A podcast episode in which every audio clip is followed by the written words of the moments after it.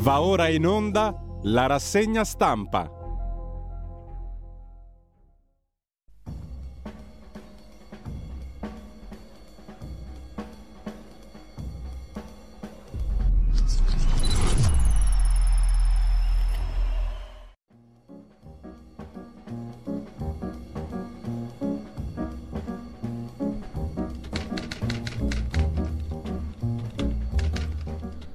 Cordiale buongiorno a tutte le ascoltatrici e a tutti gli ascoltatori da Giulio Cainarca. Ben trovati all'appuntamento con la rassegna stampa. Sono le 7.32 e mercoledì 1 febbraio e come al solito vi ricordo il sito radiolibertà.net, la pagina Facebook di Radio Libertà, lì trovate eh, la sintesi di quello che andrà in onda nella giornata dopo la rassegna stampa da qui alle 7 alle 9.30, chiedo scusa, dalle 9.30 in avanti come tutti i mercoledì, gli scorretti con eh, Carlo Cambi alle 9 la rubrica sulle questioni dell'economia dell'Italia da fare con Alessandro Morelli dal eh, sottosegretariato alla presidenza del Consiglio in diretta per voi. Prima pagina dell'agenzia ANSA di stamani dedicata a al caso Cospito, Piantedosi, il ministro dell'Interno, parla di rischio saldatura tra anarchici e antagonisti. Il ministro della Giustizia, Nordio, l'ondata di gesti vandalici, giustifica il mantenimento del 41 bis, sul quale decide peraltro la magistratura, non il governo. Per il guardasigilli, per il ministro di giustizia, insomma, lo sciopero della fame di Cospito non può incidere sul carcere duro. Parla il ministro degli esteri, Tajani, ci auguriamo che tutti sostengano l'azione del governo contro la violenza. Cospito va avanti con lo sciopero della fame, il suo legale dice vuole rinunciare anche agli integratori. Bagari in aula alla Camera, il um, intervenuto Donzelli per Fratelli d'Italia, la sinistra sta con lo Stato o con i terroristi? Poi lo vediamo, le opposizioni, lo sentiamo anche, le opposizioni insorgono e chiedono le dimissioni dell'esponente di Fratelli d'Italia. Giovanni Donzelli dalla vicepresidenza del Copasir. Il presidente della Camera Fontana ha convocato il giurì d'onore. Secondo titolo Ucraina, gli Stati Uniti preparano l'invio di missili a lungo raggio. Gli Stati Uniti stanno preparando più di 2 miliardi di dollari di aiuti militari per l'Ucraina, che dovrebbero includere per la prima volta razzi a lungo raggio, oltre a munizioni e armi. Vedremo un commento dell'amico e collega Edoardo Montolli, molto poco positivo per il futuro, ma comunque lo vediamo più tardi da frontedelblog.it. Donzelli attacca il PD su Cospito, il terzo titolo dell'Ansa che ritorna sulla questione che abbiamo già visto in apertura, scoppia la bagarre alla Camera mentre l'Inter batte l'Atalanta, 1-0 va in semifinale di Coppa Italia. E la Russia bypassa la stretta occidentale, le sanzioni grazie a paesi amici, scrive il New York Times in un'indagine. L'economia russa sopravvive alle sanzioni occidentali per la guerra, grazie anche a una serie di paesi vicini e alleati che la riforniscono di tutto, dai generi alimentari agli smartphone, dalle lavatrici ai semiconduttori.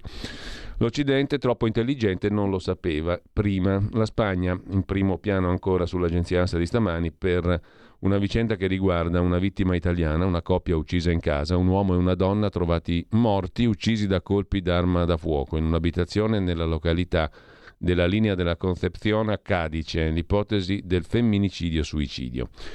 Intanto Calderoli porta l'autonomia, è un altro dei temi battuti dai giornali di oggi in Consiglio dei Ministri. Le opposizioni attaccano. Il ministro Salvini ha detto conviene a tutti, centro e sud ne guadagnano.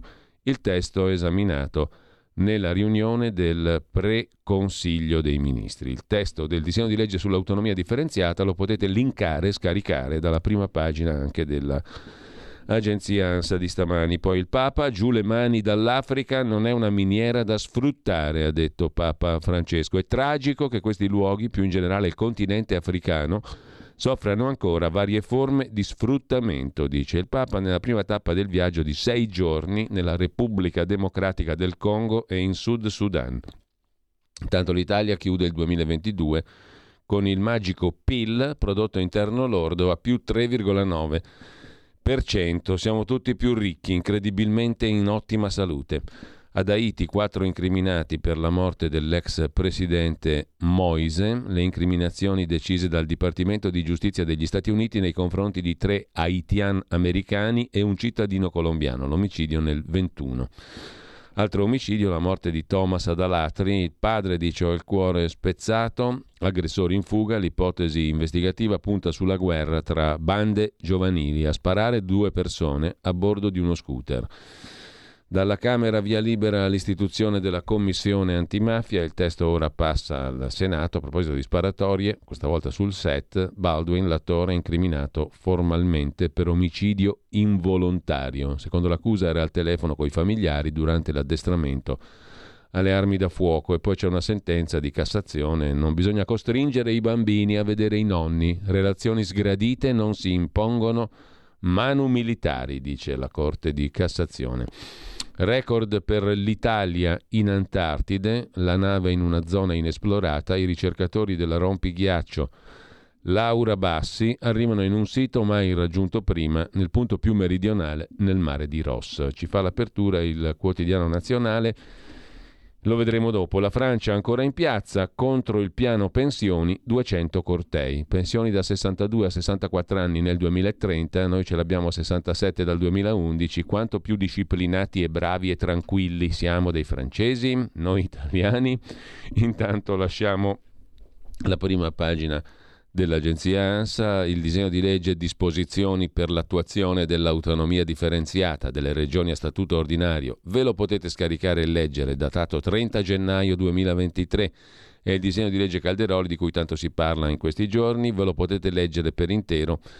Sono 11 paginette, pagine anzi, mm, dall'agenzia ANSA in prima pagina, in home page lo trovate facilmente. Adesso andiamo al caso del giorno, ovvero il caso di Donzelli che attacca quattro deputati del PD ed è bagar alla Camera sulla vicenda, sulla vicenda Cospito. Uh, lo ascoltiamo e lo vediamo adesso in, in uh, replica, ovviamente dal sito dell'agenzia ANSA che la mette così, bagar nell'aula della Camera dei Deputati dopo che Giovanni Donzelli, Fratelli d'Italia, ha citato parte delle affermazioni di Alfredo Cospito riportate dal quotidiano Repubblica sul 41 bis. Cospito vuole abolire il carcere duro per tutti, per i mafiosi, per i terroristi. Il ministro di Giustizia Nordio ha chiesto di ricostruire quanto è avvenuto in aula.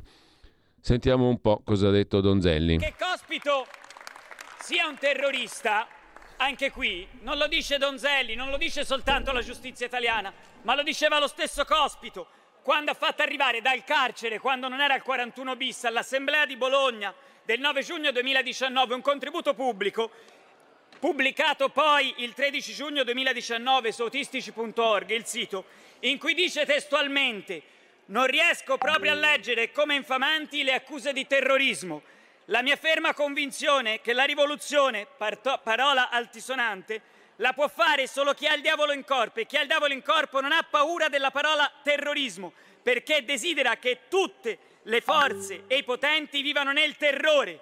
Questo diceva Cospito, che è un terrorista e lo rivendicava con orgoglio dal carcere. Ma perché dico che è uno strumento della mafia? Non solo perché lo dice Cospito, perché come si può vedere dai documenti che sono presenti al Ministero della Giustizia, il 28 dicembre 2022, poche settimane fa, Cospito ha avuto un confronto mentre passava da un ramo all'altro del, del penitenziario, ha avuto un confronto con Francesco Presta, il killer di rara freddezza, uno che ha messo in proprio un'andrina, che si è messo da solo, un boss dell'andrangheta, e Presta lo esortava devi, andare, devi mantenere l'andamento, vai avanti. E Cospito rispondeva, fuori non si stanno muovendo solo gli anarchici, ma anche altre associazioni.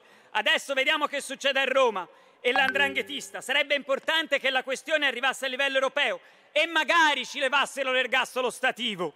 Questo è Cospito, ma non basta. Pochi giorni fa, e arrivo a concludere, il 12 gennaio 2023, sempre nella casa circondariale di Sassari, Faceva altri incontri, Cospito, mentre si spostava per andare a parlare, credo, con l'avvocato.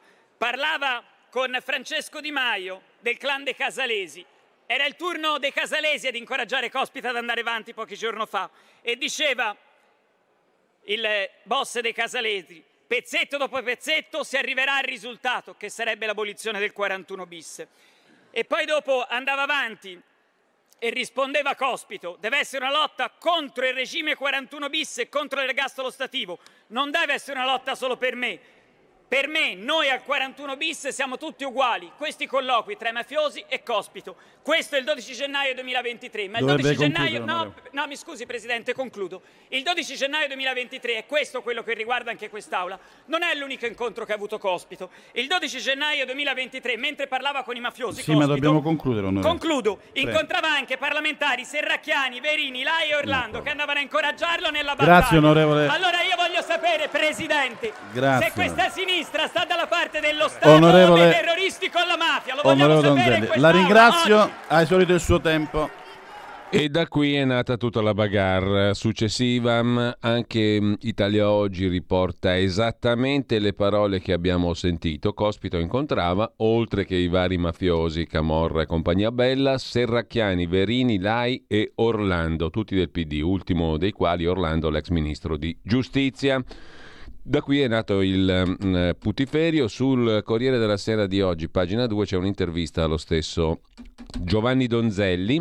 I documenti sul carcere, da lui citati, quelli presso il Ministero della Giustizia, non erano segreti. Li ho chiesti a Del Mastro. Quelle che ho riferito non erano intercettazioni, ma una conversazione captata in carcere inserita in una relazione del Ministero della Giustizia del cui contenuto in quanto parlamentare potevo essere messo a conoscenza, che poi alla fine che mm, sia venuta di qui, che sia venuta di là, cosa conta? La sostanza o no? Questo cospito era perfettamente in alleanza, è perfettamente in alleanza con i capi mafiosi per eh, e abolire il 41 bis o tentare di ricattare lo Stato ad abolirlo.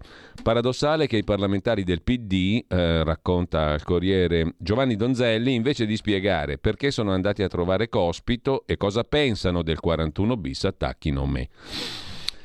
Il eh, deputato Donzelli ha riportato in aula una conversazione intercettata tra Cospito e un esponente del clan dei Casalesi, Di Maio, che ne avrebbe incoraggiato la battaglia contro il 41 bis. Non ritiene un errore aver divulgato informazioni così delicate? chiede il Corriere della Sera.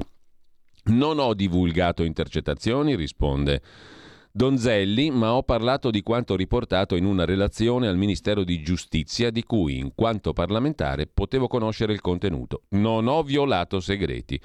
Non mi hanno dato alcun documento riservato. Volendo approfondire la vicenda Cospito, ho chiesto notizie dettagliate al sottosegretario alla giustizia, anche lui di Fratelli d'Italia, Andrea Del Mastro delle Vedove. Dall'opposizione chiedono le dimissioni di Donzelli da vicepresidente del Copasir, altro organismo parlamentare, il Comitato di sorveglianza sui servizi segreti. Avessi divulgato documenti riservati di cui fossi venuto a conoscenza tramite il Copasir, dovrei dimettermi certamente, ma il Copasir non c'entra nulla. Verificarlo è semplice. Chi non ha senso delle istituzioni è chi è andato a trovare Cospito in carcere. Certamente è prerogativa dei parlamentari visitare i detenuti, ma l'esito della visita qual è stato? Domanda Donzelli al Corriere della Sera di oggi. Il 41 bis mette in sicurezza lo Stato e viene riconosciuto non da un governo, ma dai giudici nella loro autonomia.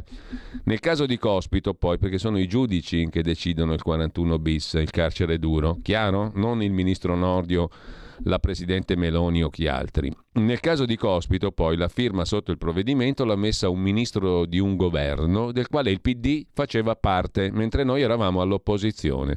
Governo Draghi, Cartabia. Ma noi difendiamo le istituzioni dell'Italia e non una parte. La visita a Cospito, chiede il Corriere della Sera, è sufficiente per farle domandare in aula se la sinistra sia dalla parte dello Stato o dei terroristi con la mafia? Io, risponde Donzelli, ho chiesto solo ai parlamentari del PD di essere chiari sul tema 41 bis e nello specifico cospito al 41 bis. Loro balbettano. Usciti dal carcere hanno detto che la pena deve essere umana.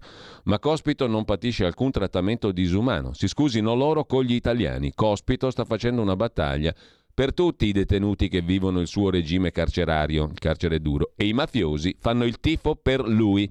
Due giorni fa Cospito è stato trasferito in un altro carcere dall'attuale ministro. Intervento tardivo? Non credo afferma Donzelli. Ho fiducia nelle istituzioni, è un trasferimento che non sospende il regime duro. Se qualcuno sostiene che, siccome Cospito sta facendo lo sciopero della fame, non debba più stare al 41 bis, lo dica. Ma allora perché non dovrebbe valere per Matteo Messina Denaro che è malato? Dovrà rispondere davanti al giurì della Camera mm, eh, sulle, dichiarazioni sulle, dichiarazioni circa i parlamentari del PD. Ci vado volentieri al gran giurì convocato dal Presidente della Camera Fontana. Ho detto delle cose sulle quali si può non essere politicamente d'accordo, ma non ho insultato. Se poi del PD in aula si può dire solo che sono bravissimi, voglio vedere chi si prenderà la responsabilità di sostenerlo, dice Giovanni Donzelli. Mentre retroscena su Repubblica Del Mastro ammette quelle intercettazioni che non sono intercettazioni gliele ho passate io. Ora rischia la poltrona, secondo Repubblica. Il sottosegretario Del Mastro delle Vedove con delega al DAP, Dipartimento Amministrazione Penitenziaria, cioè il Dipartimento dello Stato che si occupa delle carceri italiane, ha svelato al collega Donzelli il documento riservato con le conversazioni tra l'anarchico e i boss sulla battaglia contro il 41 bis. Ah, scusate un attimo, da cittadini di questo bellissimo paese. È più importante sapere che questo qui sta facendo una battaglia insieme ai capi mafiosi, ai mafiosi al 41 bis, o è più importante sapere chi gli ha dato l'informazione a Donzelli? Peraltro di rilevante interesse pubblico, perché questo è il punto. Non è che abbiamo saputo del Viagra che anche quello può essere interessante per capire quanto normalmente e con normalità vivesse il capomafia Messina Denaro. Abbiamo saputo qualcosa di ancora più rilevante da un punto di vista dell'interesse pubblico, o no? Cioè che questo signore che ha gambizzato un dirigente dell'Ansaldo dicendo il più bel giorno della mia vita c'ho il sole in fronte, questo signore qui è in combutta, in oggettiva combutta di interessi con i mafiosi. Poi può piacere, non piacere, può essere anche perfino sostenibile, ha ragione lui, però conviene saperlo, è una cosa di interesse pubblico. Sul caso Cospito, va detto, c'è anche un bel pezzo di Antonio Fanna sul sussidiario.net. Caso Cospito e Donzelli, quel fuoripista su anarchici e PD che non è piaciuto neppure a Nordio, ciò che ha detto Donzelli. Donzelli ha spinto Meloni e Nordio su posizioni scomode, sostiene Fanna. Fino a ieri il caso Cospito era solo una grave vicenda giudiziaria con venatura politica. Il caso di un anarchico 55enne condannato in Cassazione per strage contro la sicurezza dello Stato un reato che prevede la pena dell'ergastolo ostativo, cioè privo di benefici, è detenuto dal maggio 22, ministra Cartabia, in regime di 41 bis, per evitare che dalla sua cella continuasse a tenere le redini di attività anarchica. Questo lo ha deciso la magistratura, i giudici, non il governo, neanche Draghi e neanche Cartabia. Ci ha messo la firma la Cartabia, ma l'ha deciso la magistratura la reclusione al 41 bis, al carcere duro. È il primo anarchico recluso al 41 bis, carcere duro, una misura finora riservata a mafiosi e terroristi per impedire contatti con l'esterno. Da 100 giorni Cospito, scrive Fanna su sussidiario.net, è in sciopero della fame. Protesta contro la detenzione dura, una protesta che non ha preso il via quando è stato messo in isolamento speciale, cioè otto mesi fa, ma nei giorni in cui si è insediato il governo Meloni. Dopo l'intervento di Giovanni Donzelli ieri alla Camera, la parte politica del caso Cospito ha preso il sopravvento. Finora il braccio di ferro aveva riguardato l'opportunità di applicare un regime penitenziario così severo, le condizioni di salute del recluso, le dichiarazioni programmatiche del governo Meloni che hanno sbarrato la strada alla revisione dell'ergastolo ostativo. Giorgia Meloni e il ministro Nordio hanno avuto buon gioco nell'osservare che Cospito è al 41 bis non per vendetta dello Stato, ma per decisione presa mentre era in carica il precedente governo nel rispetto della legge, presa dalla magistratura con un ministro tra i più garantisti, Cartabia. Ma Donzelli ha spostato l'asse della polemica altrove, ha detto che Cospito è un influencer che usa la mafia per far cedere lo Stato sul carcere duro, sul 41 bis. In quest'opera di pressione avrebbe addirittura l'appoggio del PD, a metà gennaio, ha detto Donzelli, tre parlamentari democratici, tra i quali l'ex ministro di giustizia Orlando, sono andati a trovare Cospito in carcere, accusandoli di essere andati a incoraggiarlo nella battaglia. Voglio sapere, ha urlato Donzelli, se questa sinistra sta dalla parte dello Stato o dei terroristi con la mafia. Dunque, da ieri il caso Cospito è diventato il caso il PD è un partito mafioso, per giunta gravato dall'ombra di un giallo. Il PD ha chiesto dove Donzelli avesse preso le informazioni, ha fatto balenare l'ipotesi di un ruolo dei servizi segreti, visto che Donzelli è vicepresidente del COPAS, il Comitato parlamentare di controllo sui servizi segreti. Alle proteste del PD ha fatto seguito la richiesta di un giurì d'onore, eccetera, eccetera. Fontana non ha dato una mano a Donzelli, Lorenzo Fontana, presidente leghista della Camera, che ha accolto subito la richiesta di un giurì d'onore per fare chiarezza sulle affermazioni di Donzelli. Il ministro Nordio ha preso le distanze da Donzelli, sottolineando che le visite in carcere sono diritto-dovere dei parlamentari e in via assoluta ha escluso Nordio che ci siano rapporti tra parlamentari, non solo del PD, e la mafia. Da Lega e Forza Italia, due partiti legge e ordine, la difesa di Donzelli è stata molto blanda. Insomma, secondo il sussidiario, Donzelli ha fatto una mezza fesseria nel momento in cui ha detto in sostanza che i deputati del PD, tra i quali l'ex ministro di giustizia Andrea Orlando, sono andati in carcere a incoraggiare Cospito nella sua battaglia. La sua battaglia è ben voluta anche dai mafiosi, ergo il PD è un partito mafioso? Punto di domanda. E qui è scivolato malamente, anche secondo Giorgio Moulet, deputato di Forza Italia, già direttore di Panorama, giornalista, vicepresidente della Camera dei Deputati. Questo non è il nostro stile, osserva Moulet. Fratelli d'Italia ha la sindrome di Fonzi. Chiarisca eh, Donzelli come ha avuto gli atti. Donzelli lo ha già chiarito come ha avuto gli atti. Per completezza sull'argomento poi passiamo agli altri temi e vediamo anche le prime pagine di oggi. Su Repubblica vi segnalo anche l'intervista a Chiara Cospito, che è la sorella del soggetto al 41 bis. Lo Stato avrà le mani sporche del sangue di mio fratello Alfredo. Non è un assassino? No, è coerente con i suoi ideali. Lotterà fino a lasciarsi morire. Non è come viene dipinto e raccontato dai media. È una persona buona e gentile, spiega la sorella. Andate a dirglielo al... Dirigente dell'Ansaldo che è stato gambizzato. Ha degli ideali da lui, dal cospito. Il giorno più bello della mia vita, col sole in fronte giravo, dopo aver sparato a un uomo indifeso. Ha degli ideali che sono molto alti, dice la sorella, e che non tutti sono in grado di comprendere. Cercate di capire, è una situazione difficilissima. È uno che non ha mai ammazzato nessuno, forse ve lo siete dimenticati, persona coerente, non è un uomo senza scrupoli. Condivido anch'io gli ideali anarchici. Come si può non apprezzare l'uguaglianza universale, la giustizia veramente uguale per tutti? Lo disse anche Pertini e tutto il resto.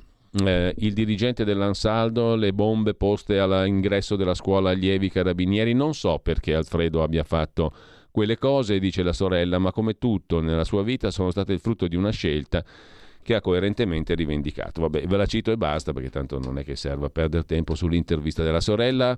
Chiedo aiuto a Federico Borsari che saluto e ringrazio in regia perché andiamo a riaprire adesso la nostra edicola digitale. Un attimo soltanto di pazienza, come al solito è un classico della rassegna stampa a questo punto. Recuperare l'accesso alla nostra bella edicola e andiamo a vederci le prime pagine dei quotidiani di oggi velocissimamente. Eh, eccole qua. Partiamo come l'edicola ci propone da Avvenire, il quotidiano di ispirazione cattolica che apre con l'autonomia per aria.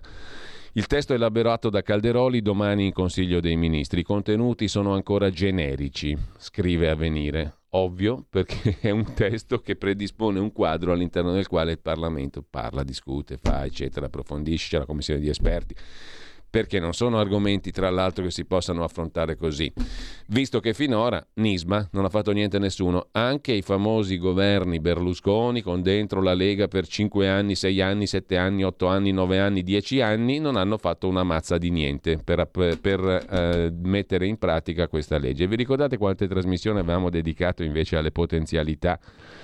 della riforma del 2001, tantissime trasmissioni, nelle quali dicevamo in sostanza ma non conviene forse cominciare ad applicare questo in attesa dei meravigliosi tempi futuri del federalismo, della devolution e di tutto il resto? E no. E infatti sono passati 22 anni per niente, adesso dobbiamo cominciare da zero sostanzialmente. Comunque la bozza ieri in preconsiglio dei ministri non convince, scrive Avvenire, il ministro Calderoli farà altri ritocchi per non mancare l'appuntamento domani in Consiglio dei Ministri, obiettivo a cui punta la Lega. Da Forza Italia, con Berlusconi in prima persona e Fratelli d'Italia, caute aperture ma nuovi avvertimenti sulle criticità di tutto questo complesso meccanismo di riforma, ovvero dal ruolo del Parlamento nel varo delle intese con le regioni alla nebbia che ancora avvolge i LEP i livelli essenziali delle prestazioni da garantire su tutto il territorio uniformemente perché l'Italia è una. Il cammino in aula sarà tortuoso e anche i governatori meridionali del centrodestra vogliono rassicurazioni prima di dire sì in conferenza Stato-Regioni. Le opposizioni sono in trincea, sale l'allarme in particolare nel mondo della scuola, sanità e scuola. Sono i due punti tra i più caldi della riforma federale all'italiana. La segreteria generale della CISL con eh, Barbacci chiede, CISL Scuola, chiede che la regia resti nelle mani dello Stato, suggerendo soluzioni possibili per finanziare i progetti sul territorio a legislazione invariata. Il presidente D, con i bambini, Rossi Doria, teme che l'autonomia differenziata amplichi i divari tra nord e sud, eccetera, eccetera. Mentre Sempre dalla prima pagina del um, quotidiano cattolico, il Papa in Congo giù le mani dall'Africa e poi Kiev cerca aerei ma riceve dei no. Andiamo a vedere il Corriere della Sera, apertura dedicata ovviamente alla menata del giorno, il caso Cospito, risa alla Camera, credo che l'abbiamo riassunta abbastanza chiaramente in inizio di rassegna stampa, bagar sull'anarchico e via dicendo. Sempre dal Corriere poi però c'è l'intervista di Aldo Cazzullo a Raul Gandhi, 52enne, ha guidato la marcia per unire l'India, sua nonna Indira, sua mamma Sonia, suo papà Rajiv Gandhi. Il nipote di Indira Gandhi ha percorso 3.500 km. La mia marcia per salvare l'India. Amo l'Italia, adoro Mina. Sono disposto a dare la vita per salvare la democrazia italiana. Alle pagine 6 e 7 c'è la lunghissima intervista di Aldo Cazzullo a uh, Raul Gandhi, che fa parte di una delle famiglie più potenti dell'India. Il bisnonno, la nonna e il padre furono premier. È parlamentare per il partito del congresso, guidato a lungo dalla madre Sonia, per evitare la cui elezione furono messi mh, mm, eh, nella melma i due Marò italiani. È uscito il libro, Antonino Danna ne ha parlato, ne parla oggi un altro quotidiano di cui parleremo più tardi. Intanto però è partito dall'Oceano Indiano a inizio settembre, è arrivato tra le nevi del Kashmir a fine gennaio, 3500 km a piedi, la chiamata Bharat Yodo Yatra. La marcia per unire l'India. Di notte ha dormito in un container come le 120 persone che hanno sempre camminato al suo fianco. Di giorno ha attraversato villaggi, piantagioni, foreste, accompagnato da stelle di Bollywood e contadine analfabete, artisti, popolazioni tribali. Nella valle di Srinagar la polizia non l'ha protetto, ci sono state cariche di sostenitori e curiosi, nulla di drammatico, è stato l'unico luogo in cui si è creato pericolo. Suo bisnonno fondò l'India moderna, sua nonna era la leggendaria Indira Gandhi, assassinata dalle guardie del corpo Sikh. Suo padre il primo ministro Rajiv, ucciso dalle tigri Tamil. Sua madre Sonia, nata a Orbassano, in Piemonte, è diventata leader del partito del congresso che dopo aver governato per mezzo secolo ha ceduto il passo ai nazionalisti hindu di Narendra Modi. Ora, con la lunga marcia, Raul Gandhi si riprende il ruolo di capo dell'opposizione. A un anno dal voto, le sue interviste ai giornali stranieri sono rarissime, a maggior ragione se italiani.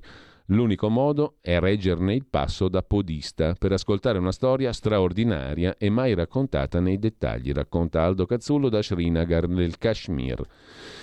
Una lunga e comunque interessante intervista, pagina 6 e 7 del Corriere della Sera. Lotto contro l'odio, in India il fascismo c'è già, nonna Indira mi disse mi uccideranno. Mia madre Sonia, il mio eroe, tifo la Juve, adoro Mina, la cantante.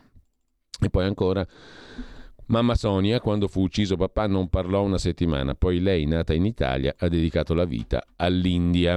Così sul Corriere della Sera. Intanto dal Corriere della Sera anche la questione della cronaca nera di Alatri, Frosinone, lotta tra bande, il padre dice un killer per Thomas. Un killer ha sparato da almeno 30 metri colpendo alla testa Thomas Bricca, diciottenne in coma profondo. Potrebbe essere stato vittima di una spedizione punitiva per gli investigatori sarebbe coinvolto nella lotta tra bande di ragazzini ad Alatteri. Era una discussione tra minorenni, andava avanti da tre giorni, racconta il padre della vittima, poi tutto è degenerato. Gli amici di scuola lo difendono, non volevano colpire lui è stato ferito per errore, così sul Corriere della Sera. Lasciamo con ciò la prima pagina del Corriere della Sera, andiamo di gran carriera a vedere il fatto quotidiano di Marco Travaglio, apertura sull'Italia, stipendi a meno 7,6%. In Russia invece, guarda un po', parte la ripresa.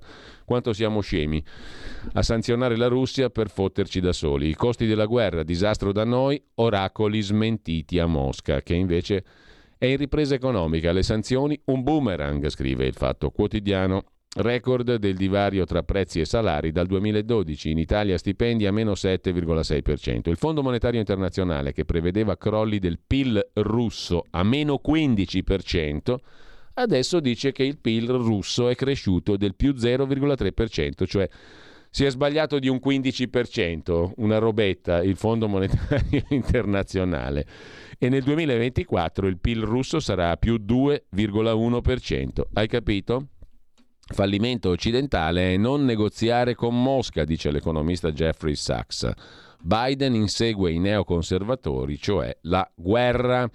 Sul tema guerra ci torniamo tra poco. Intanto sul caso Cospito parla De Rao, magistrato amatissimo dal Fatto Quotidiano, mm, passato ai 5 Stelle in Parlamento, Donzelli lasci il Copasir, il 41 bis non si tocca, eccetera. A Sanremo, dopo Vespa, anche Amadeus, il conduttore, detta la linea al presidente Zelensky. Quello di Zelensky dovrà essere un discorso di pace, ha detto Amadeus, che non ha niente a che fare con Wolfgang Amadeus. Comunque, in Italia le tragedie, commenta direi giustamente il fatto quotidiano, diventano subito barzellette. Eh, a proposito di barzellette tragiche e piene di sangue, vitalizio a Dalì, l'ex sottosegretario all'interno, la russa, il presidente del Senato, ha detto che non è urgente levarlo. Da lì famiglia amica di Messina Denaro. Tra di loro, diciamo così. Mentre merito di Draghi, più sussidi contro l'ambiente, flop sulle rinnovabili.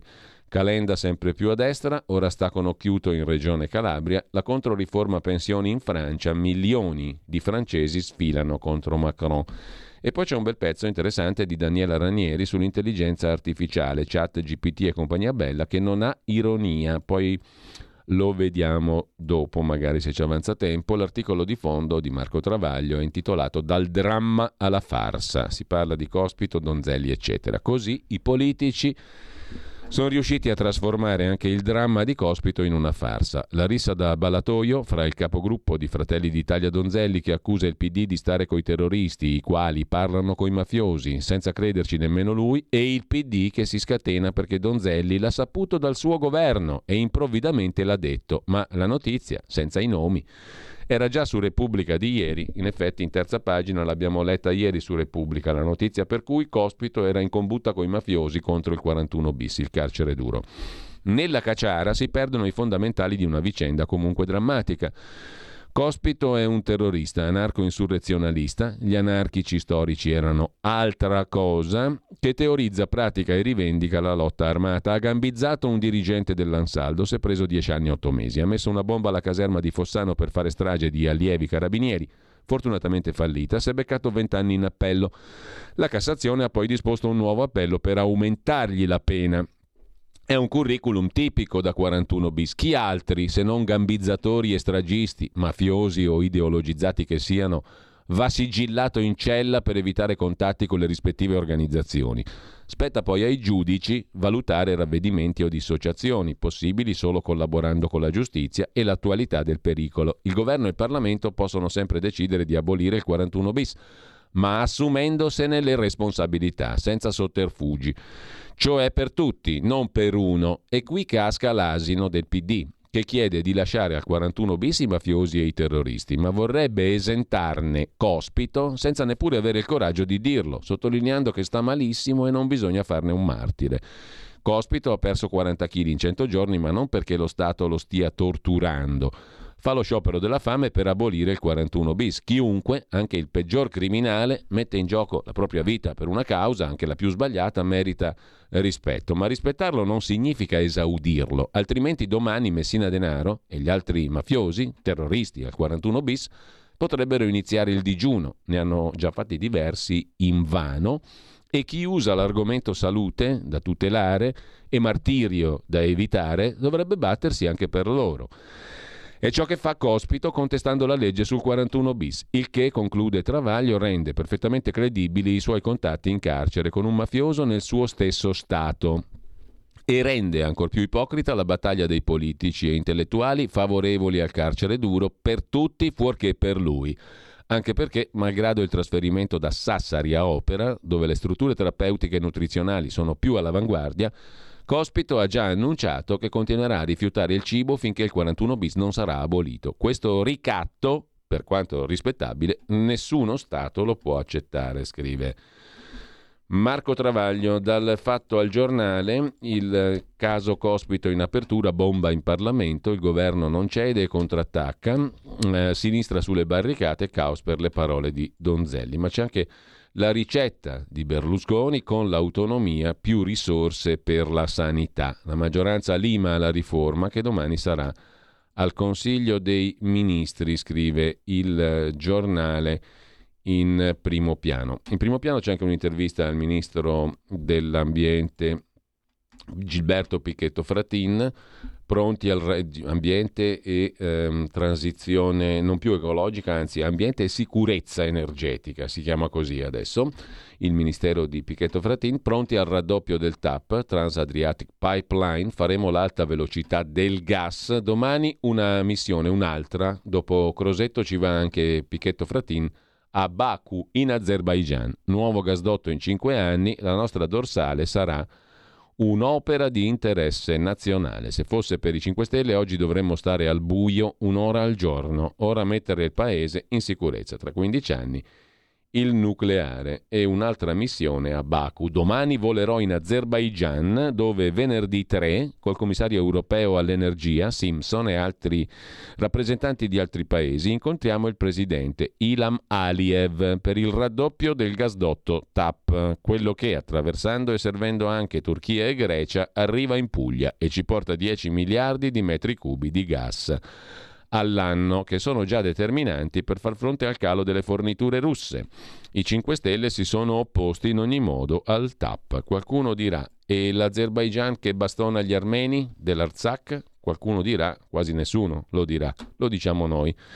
Intanto sempre dalla prima pagina del giornale, anzi dal primo piano del giornale, il PIL che va una meraviglia, il caso Cospito che l'abbiamo già visto, il Qatargate, ora nel mirino ci sono gli eurodeputati, ci racconta Luca Fazzo. Da Bruxelles sì alla revoca dell'immunità per Cozzolino, PD e Tarabella, Partito Socialista Europeo. Nuovi arresti in vista, staremo a vedere.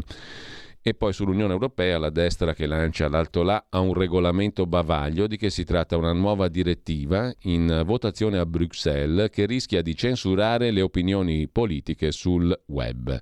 La denuncia della Lega, temi troppo complessi, occorre agire con prudenza, si rischia l'ennesima eurofollia. Non sono ancora ben chiari i rischi per la libertà di espressione, i rischi non sono ancora ben chiari ai cittadini, i rischi contenuti in questo nuovo regolamento relativo alla trasparenza e al targeting, si intitola così, della pubblicità politica.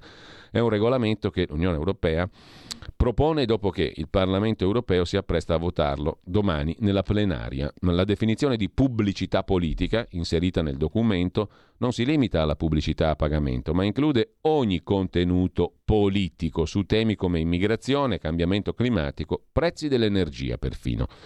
Mettiamo che sia condiviso su un social network un articolo di opinione potrebbe rientrare nel regolamento europeo ed esserne perciò vietata la pubblicazione a discrezione della piattaforma.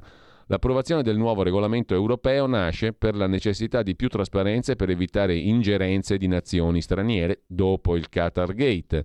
La sinistra europea, invece di esigere più trasparenza al proprio interno, realizza un regolamento che colpisce la libertà di opinione. La nostra sfida è combattere la disinformazione, ha detto l'eurodeputato Sandro Gozzi, relatore del rapporto in materia di trasparenza e targeting della pubblicità politica. Sottolinea invece il collegamento col Qatargate l'europarlamentare della Lega Alessandra Basso, Nutriamo, dice Basso, forti perplessità su come l'Unione Europea sta gestendo il regolamento trasparenza e targeting della pubblicità politica, provvedimento che rischia di trasformarsi in un'eurofollia orwelliana. Affrontare questioni reali e di attualità come la disinformazione e le influenze straniere è opportuno, doveroso alla luce del Qatargate, ma è necessario agire con la massima prudenza. Insomma, un'altra fesseria europea sta per arrivare all'ordine del giorno, in questo caso del Parlamento europeo. Mentre Berlusconi, abbiamo visto prima, ha detto che con l'autonomia regionale ci saranno più risorse per la sanità, il Sud va sburocratizzato, la Lega spinge sull'acceleratore.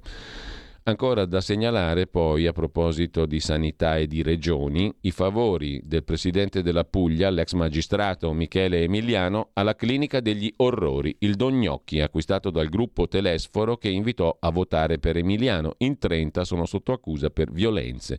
La struttura, valutata 400 milioni, è stata comprata per 5. Un affarone, avrebbe detto il conte Oliver del gruppo TNT Immortale. Lettera ai dipendenti prima delle regionali per votare il presidente Michele Emiliano. Nella vicenda della sanità pugliese è tirato in ballo anche lui, Emiliano, per via della sua impronta sulla gestione. Lui si è difeso in questi anni sottolineando l'abbattimento delle liste d'attesa, ma il caso di Foggia svela dei problemi. Ora puoi morire, ti sparo in bocca. Sono alcune delle violenze verbali che risuonavano dentro l'ospedale psichiatrico Donuva di Foggia e che hanno portato all'incriminazione di ben 30 tra operatori sanitari e infermieri, non 3, 30.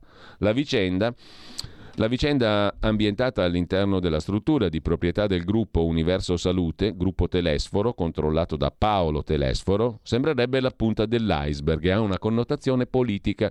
Tutto inizia tra il 12 e il 13, dieci anni fa, quando il Donuva, con altre due strutture, gestito al tempo dall'ente ecclesiastico Congregazione Ancelle della Divina Provvidenza, affronta una crisi finanziaria e viene affidato all'amministrazione del Ministero dello Sviluppo Economico. La nomina di commissario va a Bartolomeo Cozzoli, avvocato braccio destro di Francesco Boccia, uomo di riferimento del PD e al tempo presidente della Commissione Bilancio della Camera, poi sarà ministro. Una scelta contestata dal 5 Stelle d'Ambrosio, che evidenzia l'incompatibilità dell'avvocato Cozzoli, che è membro della segreteria del PD ed ex consulente della congregazione stessa delle Ancelle della Divina Provvidenza. PD e Chiesa. Nonostante questo, nel 2017 al Ministero dello Sviluppo si firma l'accordo tra la congregazione Universo Salute del gruppo Telesforo. Un accordo, mm, una società anzi, eh, creata ad hoc da Paolo Telesforo che acquista le tre strutture per 5 milioni di euro. La cifra basata su una perizia della Ernst Young, fa a pugni con quelle, per un valore di 400 milioni di euro, ottenute in precedenza dal Tribunale di Trani. Insomma, l'amico, l'amico Telesforo, si cucca le strutture sanitarie per 5 milioni quando, secondo il Tribunale di Trani, ne valevano 400. In quell'occasione suscita curiosità l'assenza dell'allora ministro Teresa Bellanova, poi renziana, sempre presente ai tavoli pugliesi. Alle stranezze si aggiungono presunte irregolarità. La legge regionale pugliese, questo naturalmente lo mm, eh, illustriamo, questo argomento che il giornale meritoriamente racconta, siamo esattamente a pagina 10 del giornale perché mm, è uno spaccato di federalismo attuale. Noi stiamo discutendo del federalismo futuro, di quello che verrà, quello attuale, perché già c'è, come ben sapete, la secessione in alcune regioni d'Italia che non sono né la Lombardia né il Veneto, l'hanno già fatta da tanto tempo, probabilmente dal 1861, da prima ancora per la verità, ma insomma prendiamo come riferimento la nascita del Regno d'Italia, e beh, la secessione l'hanno fatta subito quelle, perché ce l'avevano già prima, la secessione incorporata, diciamo. Per moltissimi versi mh, mm, è così. Alle stranezze si aggiungono, la secessione l'ha fatta anche il Consiglio regionale della Puglia, che ha deciso che se Emiliano cade per un anno non si vota. Così, tranchant. E quelli però prendono lo stipendio, i consiglieri regionali in carica. Sequestrato il diritto di voto per un anno. Il diritto di voto sembrerebbe essere una materia di rilievo costituzionale, o no? Eppure il Consiglio regionale della Puglia ha detto chi se ne fotte della Costituzione del diritto di voto. Per un anno non si va a votare se Emiliano cade. Ottimo, no? E anche abbondante oltretutto. Alle stranezze si aggiungono irregolarità. La legge regionale pugliese vietava al tempo il trasferimento dell'accreditamento di strutture sanitarie private a soggetti diversi dal titolare dell'attività. La congregazione delle divine ancelle della provvidenza e compagnia cantante delle suore, insomma, non poteva insomma essere esclusa dalla gestione. Nemmeno un mese dopo, però, il cambio della normativa regionale. To, appropriatamente il Donuva, inquadrato fino ad allora come casa di cura per mancanza di standard ospedalieri, si trasforma in ospedale di fascia A Eccola qua. La magia secessionistica, al pari quindi del Policlinico di Bari, un passaggio considerato non propriamente regolare, anche perché Universo Salute, dell'amico loro Telesforo, attende il 2020 per consegnare la documentazione dei requisiti che da normativa andrebbe presentata prima. Ma tutto si può fare quando tu hai già fatto la secessione di fatto. Cosa cazzo te ne frega dello Stato italiano che vale per tutti gli altri? Nel 2020, secondo una fonte del giornale, la condiscendenza della giunta regionale nei confronti di Universo Salute, dell'amico degli amici, Telesforo, si fa evidente la giunta regionale è accondiscendente nei confronti dell'amico Telesforo. Alle 13 del 5 settembre, racconta la fonte, in piena campagna elettorale, il governatore Michele Emiliano, per fortuna che ha fatto il magistrato, le leggi, le norme, la Costituzione, eccetera, incontra l'amico Paolo Telesforo all'arco della clinica nuova San Francesco e gli comunica l'impegno a rivedere le tariffe in modo tale da fare che? Da consentire a Universo Salute del Telesforo medesimo di aggiornare gli accordi contrattuali necessari. La promessa diventa realtà il 10 settembre, quando, con delibera 1512 della Giunta regionale, il presidente Emiliano approva le nuove tariffe. Era una modifica che la congregazione delle suore aveva richiesto per anni, sempre negata. La riconoscenza del gruppo Telesforo non si fa attendere. Alla vigilia del voto regionale 20 e 21 settembre 2020, Telesforo invia una lettera in possesso del giornale che invita i dipendenti a votare per chi, secondo voi? Naturale, per Michele Emiliano, quello che gli ha fatto questo regalo, tra virgolette. Diamo fiducia, scrive il gruppo Telesforo, a chi si è impegnato in prima persona affinché il rinnovo del contratto diventi realtà per tutti i lavoratori. Sosteniamo Michele Emiliano con il nostro voto, capito, comparielli? Il sostegno al governatore dà subito i suoi frutti. Un'operazione targata Emiliano trasforma il Donuva nel braccio operativo delle ASL pubbliche e porta al commissariamento delle residenze sanitarie in cui erano presenti focolai Covid. L'operazione, finanziata dalla ASL di Foggia, garantisce il passaggio di 2.300.000 euro sui conti di Universo Salute, ma provoca una levata di scudi nei confronti di una regione accusata di aver discriminato le altre residenze sanitarie negando loro finanziamenti di questa rilevanza.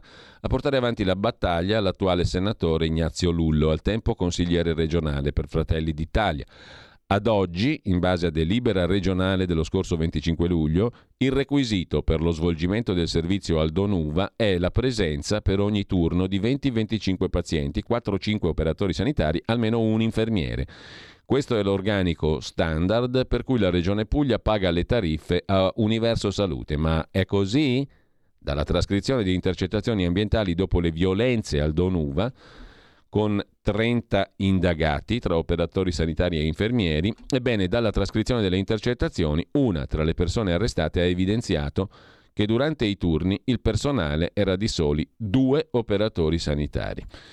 Così sul giornale I favori di Emiliano alla clinica degli orrori. Pagina 10 va letto perché altro che discussioni sulla, uh, sulla unità d'Italia, si spacca l'Italia, Calderoni vuole spaccare l'Italia. Più spaccata di così l'Italia non, non può essere. Lo è sempre stata, lo è sempre stata. Ogni tanto la cronaca fa luce su qualche punto, ma lo è sempre stata. Andiamo rapidamente a vedere anche la pagina di Milano, qui si parla di elezioni regionali naturalmente, ma anche di Molotov contro i vigili. Spunta un filmato, c'è la firma anarchica, il tutto in relazione alla vicenda Cospito. Lasciamo con ciò il giornale, l'abbiamo fatta un po' lunga ma valeva la pena perché autonomia, federalismo, regionalismo, articolo 116, Calderoli, unità d'Italia, si spacca tutto guardate qua. Insomma, di fatto, che cosa c'è già adesso? Intanto Viaggio alla fine del mondo apre così la prima pagina del quotidiano nazionale, Giorno Nazione e Resto del Carlino, con la foto dell'ingegner Riccardo Scipinotti, che è il capo della spedizione sulla nave Laura Bassi in Antartide. Mai nessuna nave era arrivata così a sud. Una rompighiaccio italiana da record. L'ingegnere capo Scipinotti dice noi nell'Antartide inesplorata. Il resoconto è a pagina 14. Intanto effetto della riforma Cartabia, il caso genovese, quello delle violenze nell'attico lì come si chiamava Paradiso, boh, quella roba là, Terrazza Paradiso, quella roba lì, insomma, rinuncia all'appello e scatta per lui lo sconto di pena a Milano per le violenze di Mister Startup, meno di sette anni. C'è poi un simpatico titolo, eh, il classico Omero torna a vivere dopo un'odissea di due anni a Milano, è il liceo classico Omero che torna a vivere dopo l'odissea. Sì, Omero che torna a vivere dopo l'odissea non ne ha fatto male, diciamo così a livello di efficacia di titolo. Comunque, dal giorno passiamo al mattino di Napoli. Il mattino apre sull'autonomia, così non va. La maggioranza è fredda sulla riforma Calderoli, riforma non equa, il centro-sud penalizzato. La bozza Calderoli domani in Consiglio dei Ministri, il presidente della giunta regionale Campana De Luca dice tagli alle scuole incostituzionali, faremo ricorso alla Corte Costituzionale.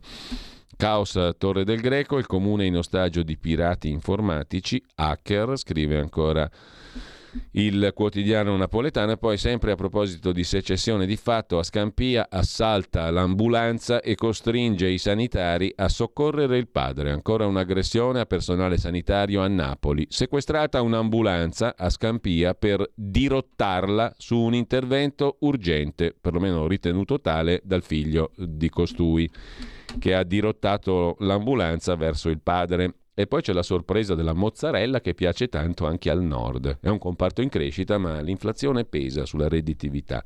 Da qualche parte ho letto che c'è stato uno scambio a suo tempo tra De Luca e Renzi, quando Renzi era presidente del Consiglio, gli ha fatto mangiare una ribollita che faceva schifo. Eh, Renzi a De Luca e De Luca gli ha detto mangiate sta mozzarella che invece è buona e Renzi gli ha detto ma è grassa, come se lui fosse magro, ma comunque al di là di questo c'è da segnalare anche il pezzo di commento, l'analisi di Luca Diotallevi, la cortina di fumo che impedisce di fare le riforme su tutte queste belle cose, riforme, federalismo, autonomia e compagnia bella. Il mattino di Napoli lo lasciamo per andare al tempo di Roma. La sanità accende il voto verso le regionali del Lazio, un confronto nella sede romana, bellissima peraltro, de Il Tempo, scambio di accuse tra D'Amato e Rocca, i due candidati PD e centrodestra, il candidato centrodestra dice sei nervoso perché vedi il bronzo, cioè terzo posto, e l'assessore che è candidato PD replica da te dati falsi. Bianchi, che è la terza incomoda, cioè la candidata giornalista dei 5 Stelle, sul termovalorizzatore va all'attacco, è obsoleto e inquinante. Intanto Salvini con la Germania per il patto del Brennero, titola il tempo in prima pagina, pagina 6 andiamo a scoprire di che si tratta. Il patto del Brennero mm, con Italia e Germania naturalmente protagonisti. Un incontro tra il ministro dei trasporti, Salvini, e l'omologo tedesco Volker Missing, Wissing, chiedo scusa, ministro dei trasporti della Repubblica, purtroppamente per noi federale di Germania. Comunque no ai divieti austriaci, il tema verrà posto al prossimo Consiglio dell'Unione Europea. I due governi, Italia e Germania, l'asse Roma-Berlino, pensa un po', contrari anche allo stop alla produzione dei motori benzina e diesel a partire dal 2035. Battaglia comune anche sulle ecotasse che Bruxelles vuole introdurre a carico di famiglie e imprese.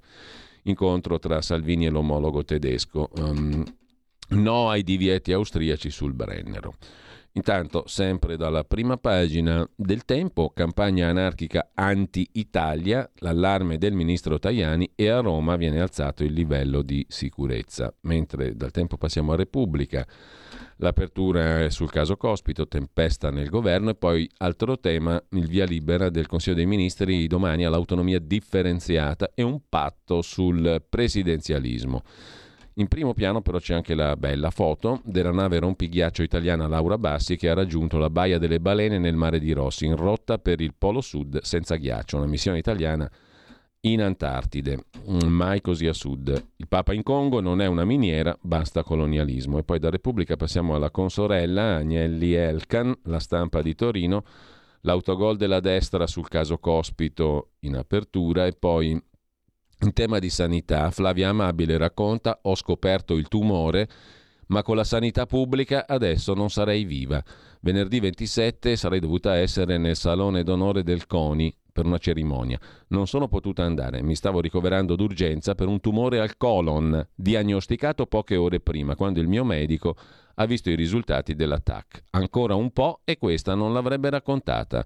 Ha detto il medico alla giornalista. Per fortuna c'era la mutua privata, altrimenti con la sanità pubblica non sarei viva.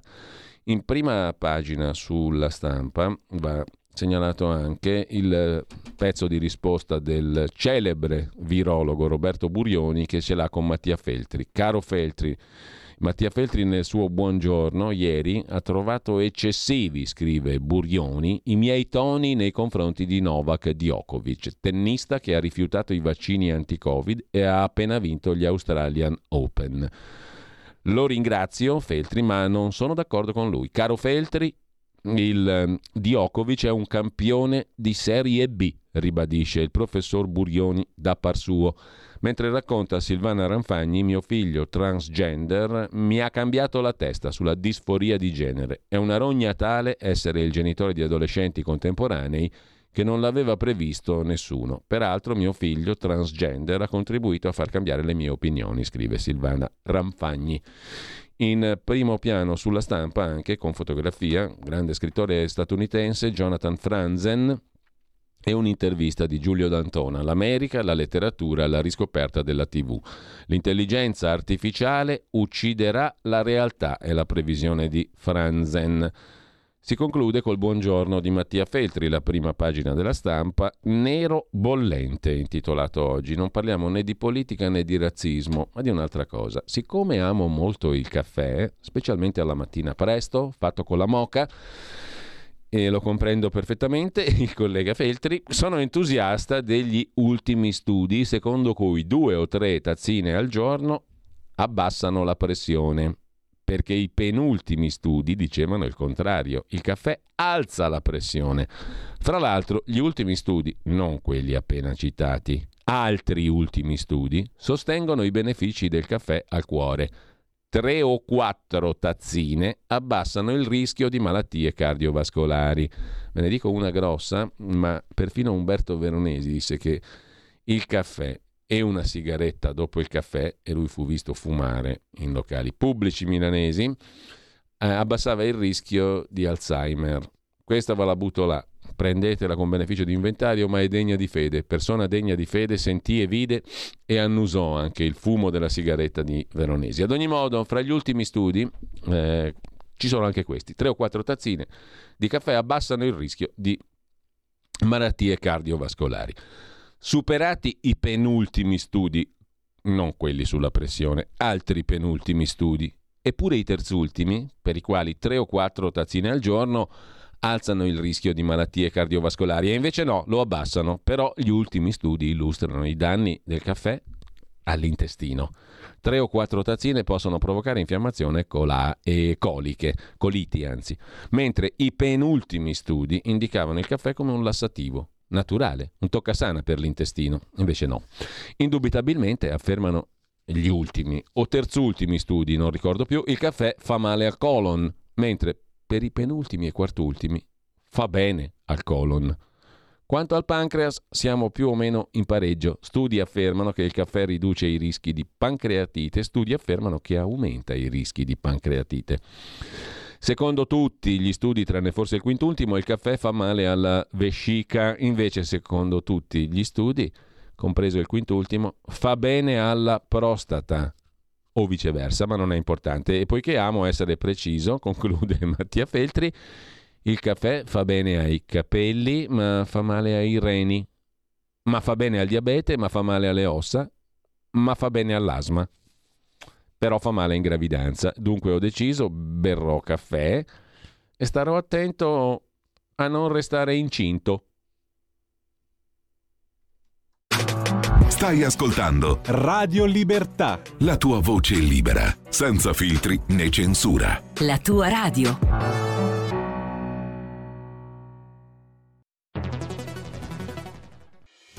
Quotidiano di Sicilia, il quotidiano d'Italia, l'informazione che ribalta i luoghi comuni, una vera visione dei fatti, l'Italia vista da sud. Ogni siciliano che vive in Italia e nel mondo è una risorsa, è protagonista della crescita della nostra nazione. Dai forza alla crescita della nostra isola, abbonandoti al QDS digitale più archivio a soli 99 euro annui. Quotidiano di Sicilia, il quotidiano d'Italia, una scelta di valore. Stai ascoltando Radio Libertà, la tua voce libera, senza filtri né censure, la tua radio.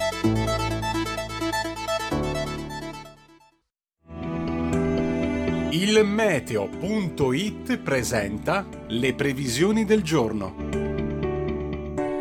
L'alta pressione delle Azzorre è tornata a dominare il tempo sull'Italia e regalerà al nostro paese una giornata all'insegna di una pressoché totale stabilità. In mattinata sole dominante quasi ovunque, con cieli anche pressoché sereni, da segnalare delle nubi solo su Liguria, Toscana, Sardegna e sulle coste di Veneto e Friuli, peraltro senza fenomeni associati. Nel pomeriggio situazione quasi del tutto immutata. Lieve aumento termico diurno. Per ora è tutto da ilmeteo.it dove il fa la differenza anche nella nostra app. Una buona giornata da Lorenzo Tedici. Avete ascoltato le previsioni del giorno.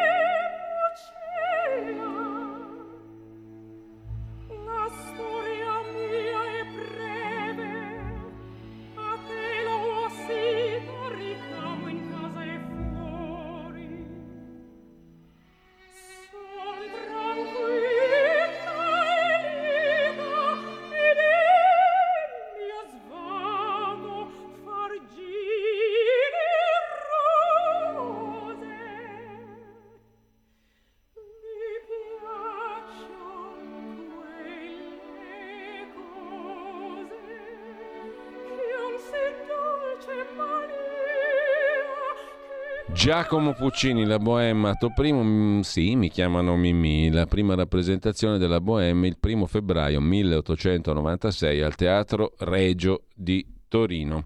Detto questo e celebrato a dovere Puccini, torniamo alle prime pagine mh, mm, eh, dei quotidiani di oggi. Dalla stampa passiamo alla verità. La verità apre con un titolo a tutta pagina, PD in delegazione dal terrorista. I Dem pressano il governo perché salvi l'anarchico in sciopero della fame contro il carcere duro, al quale l'ex ministro Orlando, la capogruppo Serracchiani e altri due hanno reso visita. Donzelli attacca, dite se siete con lo Stato o con eversori e mafiosi. Bagare in Parlamento, la lite finirà al gran giurì, mentre la Cartabia colpisce ancora allo stupratore genovese uno sconto di pena di oltre un anno. In primo piano ci sono anche Zan e Nobili tra gli onorevoli scrocconi del treno, ne parla Francesco Bonazzi. A pagina 11, fuori dal coro ha raccontato il pieno di biglietti gratis prima della fine del mandato, biglietti gratis del treno. Il paladino LGBT, Zan, forse temeva di non essere rieletto. Fra i 38 ex parlamentari dei viaggi a sbafo, anche la Di Maiana Ruocco, il mal di binario, ha colpito il renziano nobili dopo il voto. Sono degli scrocconi dell'ultima ora, prima di mh, mm, decadere dalla carica, hanno fatto incetta di biglietti. Del treno, i boss usano Cospito come arma anti-41 bis, scrive Maurizio Belpietro. L'economia russa non sta crollando, commenta Claudio Antonelli, e la Cina darà una mano. A centropagina Fabio Amendolara, decreto anti-ONG scritto sulla sabbia, l'ONG riparte tranquillamente senza multe, senza carcere, senza niente. Malgrado la violazione delle nuove norme varate dal Ministero dell'Interno, la nave ONG pro migranti Geo Barents è tornata in mare subito dopo aver fatto sbarcare i migranti raccolti in tre diversi interventi senza alcuna sanzione. Come buono il governo italiano. Giorgio Gandola si occupa della grande balla del fallimento della Brexit, smentita dai numeri. Meglio dell'Unione Europea per PIL e occupazione. E poi ancora Patrizia Floderreiter, il medico che certifica i decessi in Veneto, morti improvvise in aumento tra persone di mezza età sane. Vuoi vedere che c'entra il? Esatto, quella roba là. Eh, mentre Marcello, eh, non bisogna dirlo però, perché altrimenti ti chiudono il canale YouTube. Marcello Veneziani si occupa della resa mascherata, l'incoerenza della sinistra riguardo ai diritti sul proprio corpo. In primo piano sul caso Cospito. Cospito manda in pan la sinistra dei diritti, scrive Veneziani, pretendendo di salvarlo dalla morte per sciopero della fame. I progressisti negano al criminale l'autodeterminazione che di solito rivendicano. Per di più, occuparsi solo di lui contraddirebbe le ragioni della sua lotta eversiva. L'abolizione del carcere duro per tutti. Giusto scongiurare il suicidio in cella, ma ora non si può cedere alle pazzie dei violenti e chi dichiara guerra alle istituzioni deve poi accettarne le conseguenze. Commenta anche Boni Castellani, nel mondo dei chip e del Green Pass, il rivoltoso anarchico è un rudere, la protesta radicale contro lo Stato è vana nell'era del controllo digitale su scala globale. A chiudere, eh, dalla prima pagina della Verità, Francesco Borgonovo, salviamo la nostra cultura dal mostro wok, politicamente corretto, risvegliato, eccetera. Le università inglesi, alcune, aboliscono Natale e Pasqua il feticismo politicamente corretto ci travolge. Per quanto concerne poi gli altri articoli, vi segnalo quello che abbiamo già visto in prima pagina a pagina 15, la grande balla degli inglesi in crisi da Brexit. L'addio all'Europa ha fatto bene agli inglesi, scrive Giorgio Gandola. C'era chi vaticinava un meno 25% per il PIL del Regno Unito dopo l'uscita dall'Unione Europea, invece per l'Ocse nel 2022 hanno fatto un robusto più 4,43 e pure gli indicatori su disoccupazione, povertà ed export smontano la teoria in voga sui giornali di un paese sull'orlo del baratro. Non è affatto così. Lasciamo con ciò anche la verità, andiamo a vedere la prima pagina di Libero. Cospito il bombarolo usato dalla mafia. Asse contro il 41 bis. Dai documenti di polizia la verità su Cospito. Il PD finge di non capire, chiede la testa di Donzelli che spiega in aula come stanno le cose. Per quanto riguarda la mafia, per quanto riguarda poi la mafiosità del PD, quello è tutto un altro discorso. L'anarchico Valitutti dice se muore Alfredo risponderemo sparando, ma è un mezzo rudere anche lui. Il Valitutti. Alessandro Sallusti commenta la luna e il dito. Quando non si vuol vedere la luna, si guarda il dito che segnala la luna, in questo caso quello di Giovanni Donzelli. Scrive il direttore di Libero. Non vorrei neppure io che l'azione politica del PD sulla gestione del caso Cospito agevolasse in qualche modo, sia pure indirettamente, anche solo un'ombra di copertura a quel patto scellerato tra anarchici e mafiosi. Lo dico perché non sarebbe la prima volta che la sinistra si presenta incerta e timida quando si tratta di scegliere tra Stato e lotta rivoluzionaria, i famosi compagni che sbagliano. Vittorio Feltri racconta i segreti dei gatti, dei quali si è mostrato più volte eh, un amante, e poi per i cittadini onesti il terrorista rosso non sarà mai un martire, scrive Pietro Senaldi. In taglio alto il tema dell'autonomia. C'è l'intesa, ecco il testo della legge. Mentre la sinistra attacca pure la Segre, la stampa la accusa di sdoganare la destra sulle, sulla Shoah. A concludere dalla prima pagina del quotidiano Libero, i bilanci di Suma Oro senza nessun controllo, le strane regole delle sue ONG e l'appunto di Filippo Facci, il 41 basta. Tutti a parlare e a scrivere come se 41 bis e ergastolo ostativo fossero materia da trattative tra mafiosetti di periferia e figurine secondarie di governo. Tutti a dimenticare che è stata l'Europa ad aver già fatto ammorbidire il 41 bis. Il carcere duro preventivo per isolare il detenuto e ad aver fatto lo stesso con l'ergastolo all'italiana, fine pena mai, senza benefici per chi non collabora, e che nel caso dell'ostativo la legge del governo Meloni deve ancora ripassare dalla Corte Costituzionale. Si può aver dubbi su come finirà. Tutti a dimenticare che le stragi corleonesi anni 90 ci fecero rafforzare norme, tutte nostre, che trasformarono la legislazione antimafia in un unicum. L'ergastolo ostativo l'avevamo già abolito nel 74 e poi ripristinato nel periodo delle stragi, sicché la Corte di Strasburgo più volte ci ha dato la sveglia e la consulta pure la quale ha giudicato illegale l'attuazione del 41 bis nel 93, 94, 96, 97 e 2013, mentre l'Europa l'ha fatto nel 95 più volte negli anni 2000. Altro che trattative tra Fichini, Messina Denaro, Cospito e mio cugino. Così su Libero Filippo Facci. Andiamo a vedere adesso rapidamente anche la prima pagina del quotidiano di Sicilia. Super bonus anche al 90% resta bello ma impossibile. Insomma, tutti i casini che sono stati combinati, compreso dal governo attuale, sul super bonus ex 110%. Incentivo inutilizzabile. Molti cittadini senza liquidità non trovano a chi cedere i crediti.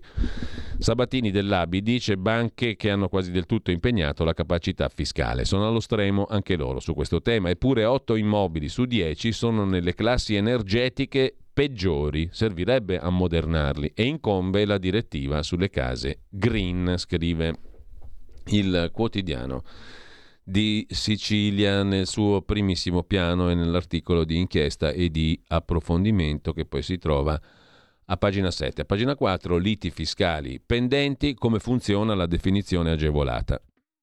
Agenzia delle Entrate emana la circolare, sconto applicabile a precise condizioni. È possibile chiudere le controversie tenendo conto sia dello stato del ricorso che della parte che soccombe. Con ciò lasciamo il quotidiano di Sicilia, il manifesto, il quotidiano comunista, si occupa in apertura del tema dell'autonomia, buio a mezzogiorno, pochi ritocchi non fanno la differenza, il governo discute la nuova bozza Calderoli sull'autonomia che domani approda in Consiglio dei Ministri. Per i leghisti sarà una festa, a pagare il conto sarà il meridione la legge di bilancio taglia posti di lavoro nelle scuole del sud.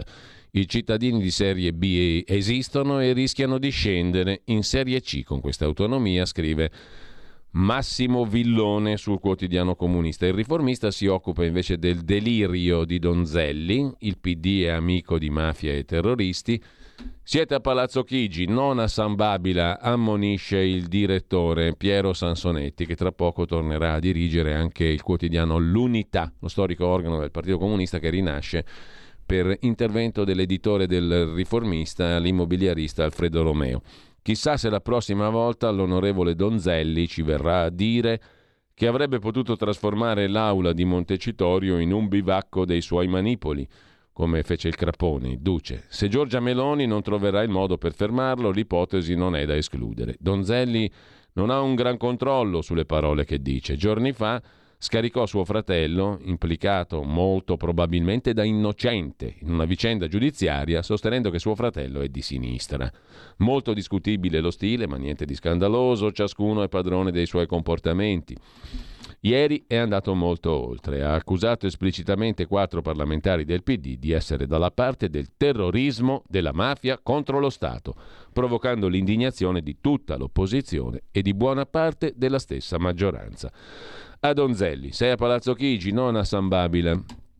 Mentre vi segnalo tra gli articoli di oggi quello di Fabio Mendolara, pagina 5 della Verità, la Geo Barents riparte in barba al codice, malgrado la violazione delle nuove regole per le ONG. La nave di Medici Senza Frontiere ha scaricato i migranti alla Spezia ed è tranquillamente tornata in mare come se niente fosse. Nelle Marche sgominata una rete di passeur legata ad ambienti jihadisti. Piantedosi parla di rischi da flussi incontrollati di immigrazione. Mentre eh, la questione del lavoro prima gli italiani, questo bello slogan che ricorda un qualche partito, il decreto flussi, titola Italia oggi in prima pagina, prevede che il nulla osta all'ingresso di stranieri sia preceduto dalla verifica presso i centri per l'impiego precedenza di lavoro a chi è in Italia e poi agli extracomunitari residenti all'estero. Per la prima volta il decreto flussi, che prevede 82.700 ingressi, impone che le richieste di nulla osta all'ingresso di stranieri, che si potranno presentare dalle ore 9 del 27 marzo, siano precedute dalla verifica presso il centro per l'impiego della indisponibilità di lavoratori presenti in Italia. I primi a ricevere l'offerta saranno i fruitori di NASPI e reddito di cittadinanza. 82.000 ingressi e 700 prevede il decreto flussi, non c'entra niente con quelli che sono arrivati con le barche via terra da Trieste, eccetera. È tutt'altra roba in più. Mentre, sempre dalla prima pagina del quotidiano diretto da Pierluigi Magnaschi, l'autonomia di Calderoli divide pure gli imprenditori, c'è chi la boccia, chi la condivide, chi vuole provarla, scrive il quotidiano Italia Oggi. Il direttore Magnaschi si occupa nella rubrica diritto e rovescio del vicino Iran. Mentre lì le donne vengono brutalizzate o incarcerate se sono scoperte a girare senza velo, in Arabia Saudita il percorso verso la libertà si è accelerato. Fino al 99 le donne saudite non avevano carta di identità, che del resto serviva loro poco, dato che fuori casa dovevano essere sempre accompagnate da un uomo. Fino al 2005 i matrimoni forzati non erano illegali. Sempre fino al 2005 le donne non potevano votare né essere votate. Fino al 2017 non potevano guidare l'automobile ma il sarcofago dei divieti per le donne si è dissolto col calcio. Fino al 2017 non potevano andare allo stadio, dal 18 potevano andare in alcuni settori, dal 19 possono andare ovunque. L'anno scorso è stata istituita la Saudi Women's Premier League, il campionato per le calciatrici. Le atlete portano magliette, calzoncini bianchi lunghi, ma nessun velo. 49 arbitri sono donne, arrivano calciatrici straniere e l'allenatrice è tedesca. Potenza liberatrice del calcio, scrive. Italia Oggi col suo direttore. Velocemente, mm, tra gli altri articoli del giorno, sul ADN Cronos, un pezzo dedicato al ministro Valditara dell'istruzione del merito sulla Shoah, chiesta la relazione sul professore negazionista a Milano. Negare l'olocausto è incompatibile con qualsiasi ruolo pubblico, ha detto il ministro Valditara. Vi segnalo invece il pezzo di Edoardo Montolli su Cronaca Vera verso, e su fronte del blog.it verso la terza guerra mondiale come in un grande show. Un pezzo che è introdotto da una presentazione di un libro di quattro anni fa a cura di Sergio Romano, ambasciatore editorialista del Corriere della Sera, che parlava in questi termini presentando un suo libro la guerra fredda e gli Stati Uniti, come vi ho detto, hanno avuto l'impressione di averla vinta, anzi si sono convinti di averla vinta. E il vincitore ha sempre, nella percezione del vincitore, più diritti di quanti ne abbia il presunto sconfitto. E allora che cosa è accaduto? È accaduto che dopo qualche tentativo di dialogo all'epoca del vecchio Bush, soprattutto il primo Bush, ma anche il secondo Bush con il vertice di pratica di mare nel 2002 se non sbaglio, avevano in qualche modo il dialogo con la, con la Russia lo avevano tentato. Poi a un certo punto ha prevalso nelle, nella elite politico diplomatico militare degli Stati Uniti la convinzione che no, c'era un mondo che si era liberato dalla Russia, avevano bisogno naturalmente ciascuno di quei paesi ex satelliti aveva bisogno di essere aiutato per sviluppare la propria economia, per ricostruire lo Stato, per modernizzarlo. E allora aiutiamo questi e inseriamoli nel quadro di un'alleanza che è eh, evidentemente eh, egemonizzata dalla, dagli Stati Uniti, cioè la Nato.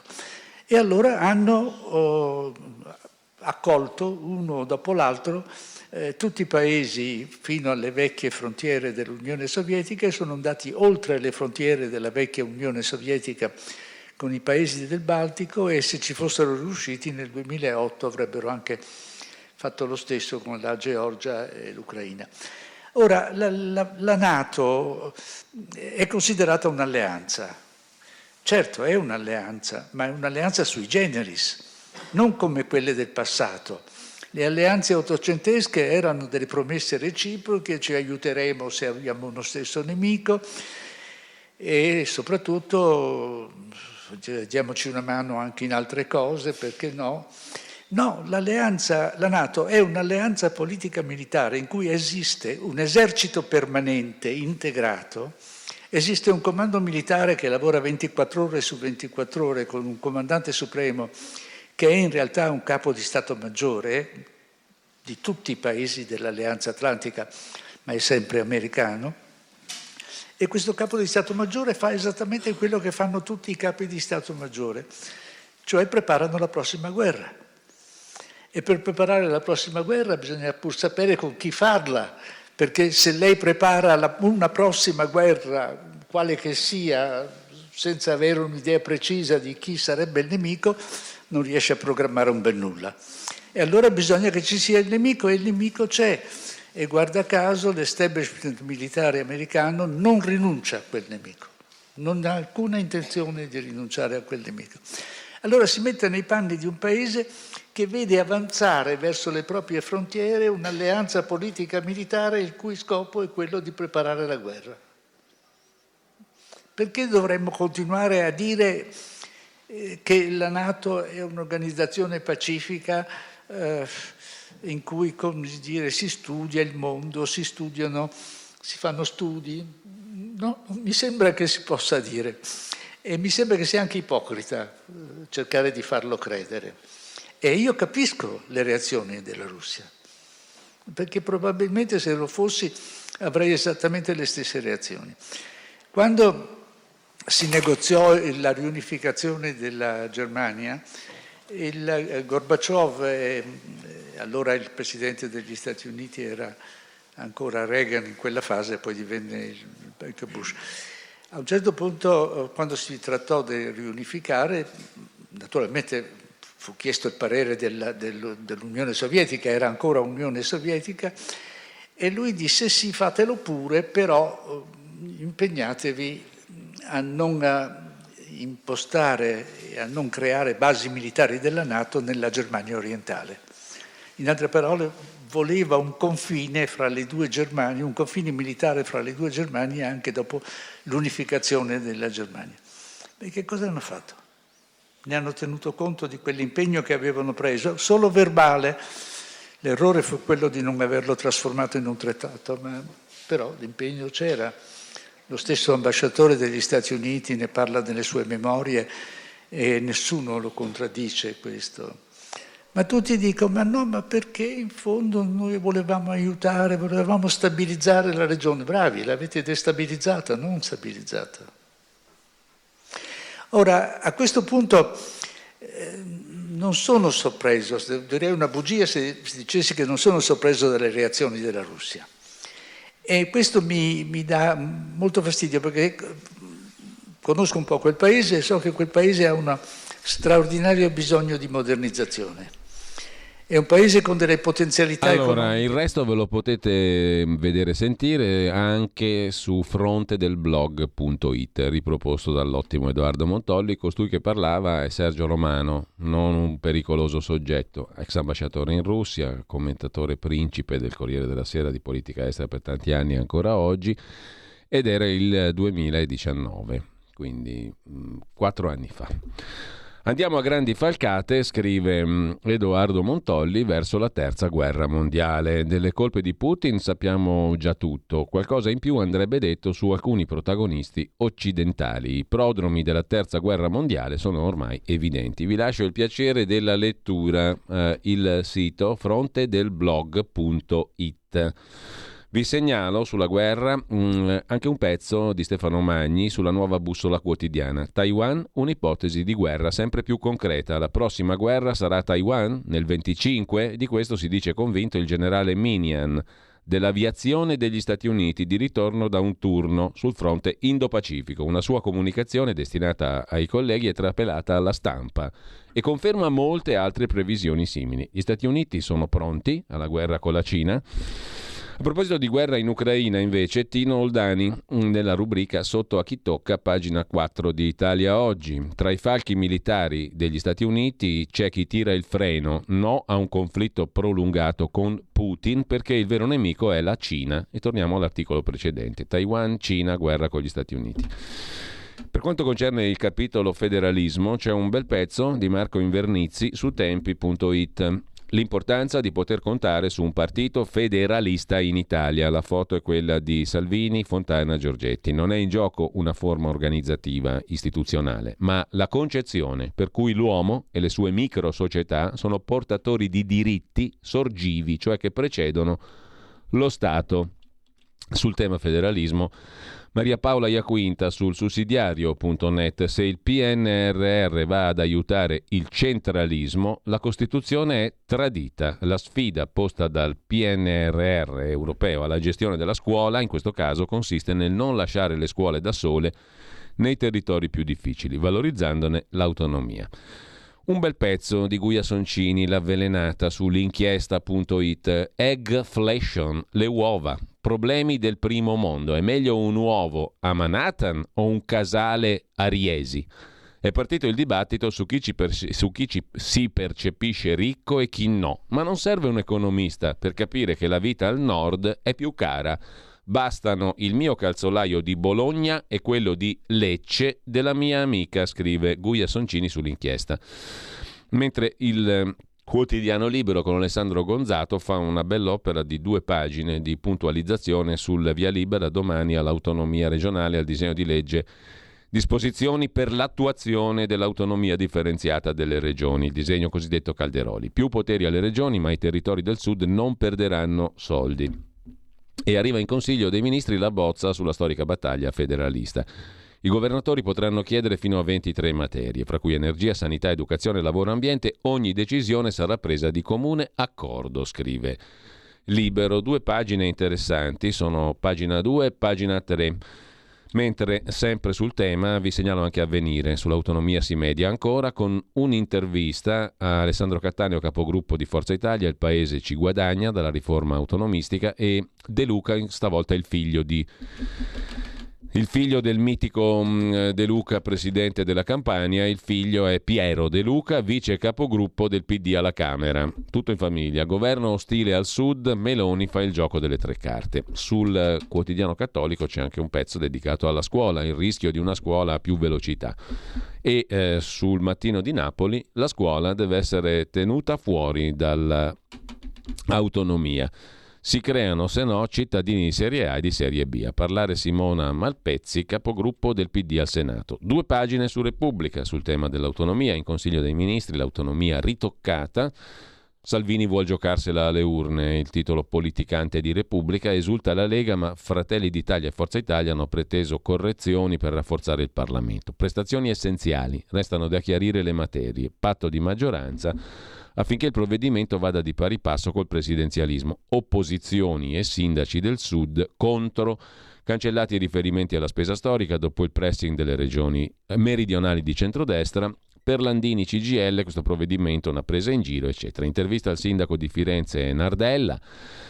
Dario, la bandiera sbiadita di Bossi tentano di rispolverarla questi qui di destra, così avremo un'Italia arlecchino. In questo modo, dice Nardella, si divide il paese. Dico no alla politica del carciofo, non si affrontano i problemi foglia per foglia. Poi dai trasporti alla scuola cosa prevede la riforma Calderoli, il disegno di legge cerca di spiegarlo Repubblica a pagina 7, mentre vi segnalo anche a proposito di sanità L'articolo che citavamo prima di Flavia Amabile sulle liste d'attesa. Così ho scoperto il tumore, con la sanità pubblica sarei morta. La giornalista della stampa racconta il suo intervento d'urgenza. Se non avessi avuto la copertura assicurativa privata, l'attesa sarebbe potuta essere fatale.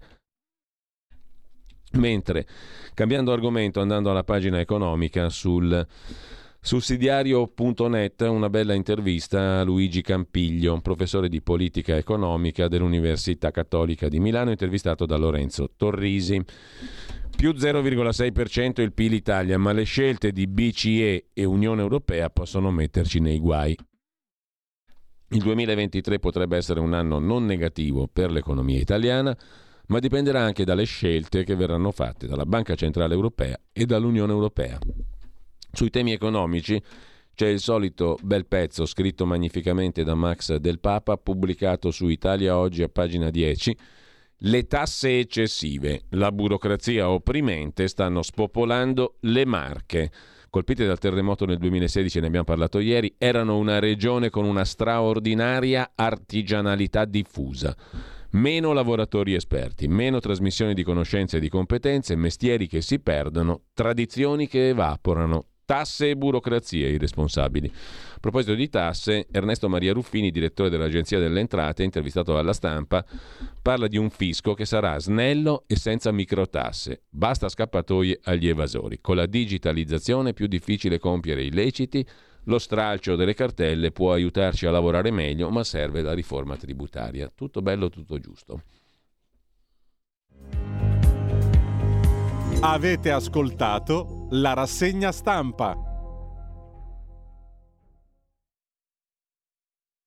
Un nuovo modo per sostenere la tua radio. Visita radiolibertà.net. Ti basta un clic e potrai versare il tuo contributo volontario direttamente online. Potrai donare con ogni tipo di carta di credito, anche prepagata. Ti aspettiamo online su radiolibertà.net. Sostieni la tua radio con il tuo contributo volontario. Radio Libertà. La tua radio. Diamo voce alla nostra gente. Stai ascoltando Radio Libertà. La tua voce libera, senza filtri né censura. La tua radio.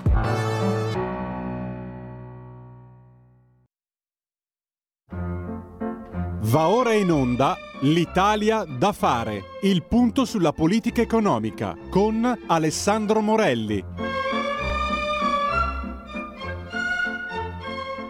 Ed eccoci qua come tutti i mercoledì a quest'ora, dopo aver letto tante cose in rassegna stampa, facciamo il punto appunto sulle cose da fare con Alessandro Morelli, sottosegretario alla Presidenza del Consiglio e che si occupa, come sapete, di programmazione e coordinamento della politica economica del governo. Buongiorno Alessandro, grazie per essere con noi.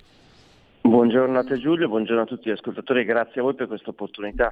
Allora, abbiamo stamattina dedicato attenzione a quello che mm, sono gli argomenti del giorno, tra i quali naturalmente c'è anche la questione del federalismo, che domani in Consiglio dei Ministri, federalismo, chiamiamolo come si chiama giustamente, le autonomie delle regioni differenziate su 23 materie, ne abbiamo parlato prima, eh, domani in Consiglio dei Ministri, dopo 22 anni finalmente si muove qualcosa, mi verrebbe da dire, no? visto che da questa radio nelle sue varie incarnazioni abbiamo seguito dal 2001 eh, la riforma costituzionale che è rimasta totalmente inapplicata. Mi viene da dire questo in apertura, però naturalmente poi ci sono tante altre cose delle quali presumo che tu ti stia occupando su un versante ancora più pratico, perché ho la sensazione che questo discorso durerà un po'. Giustamente perché c'è da recuperare anche vent'anni di non fatto, mi sembra di poter dire, no? Non so come la vedi tu Alessandro. Assolutamente corretto il tuo quadro, anzi grazie Giulio per aver fatto questa doverosissima premessa, perché sul tema dell'autonomia leggo e sento dai, dalla tua rassegna stampa che insomma i giornali si eh, trovano un sacco di spazio per eh, dare, eh, insomma, dare, una sede, eh, dare una casa alle polemiche, delle polemiche che veramente sono, sono eh, arrivano al ridicolo perché il rischio di eh, scuola a più velocità, peraltro posto da, dallo stesso avvenire addirittura, sì. o di ipotesi che la, questa autonomia differenziata posso, eh, possa essere una minaccia per, eh, per, alcune regioni, veramente dicevo, ehm, lo possiamo inserire tutto nell'insieme del, del quasi ridicolo. Perché? Perché dico questo? Perché è proprio la logica comunista, la logica de- di una sinistra invidiosa nella quale eh, si guarda eh, l'erba del vicino che per- perennemente deve essere sempre più bella. Allora che cosa succede? Eh, se tu non riesci ad avere la stessa erba del vicino, cosa fai? Ci butti diserbante.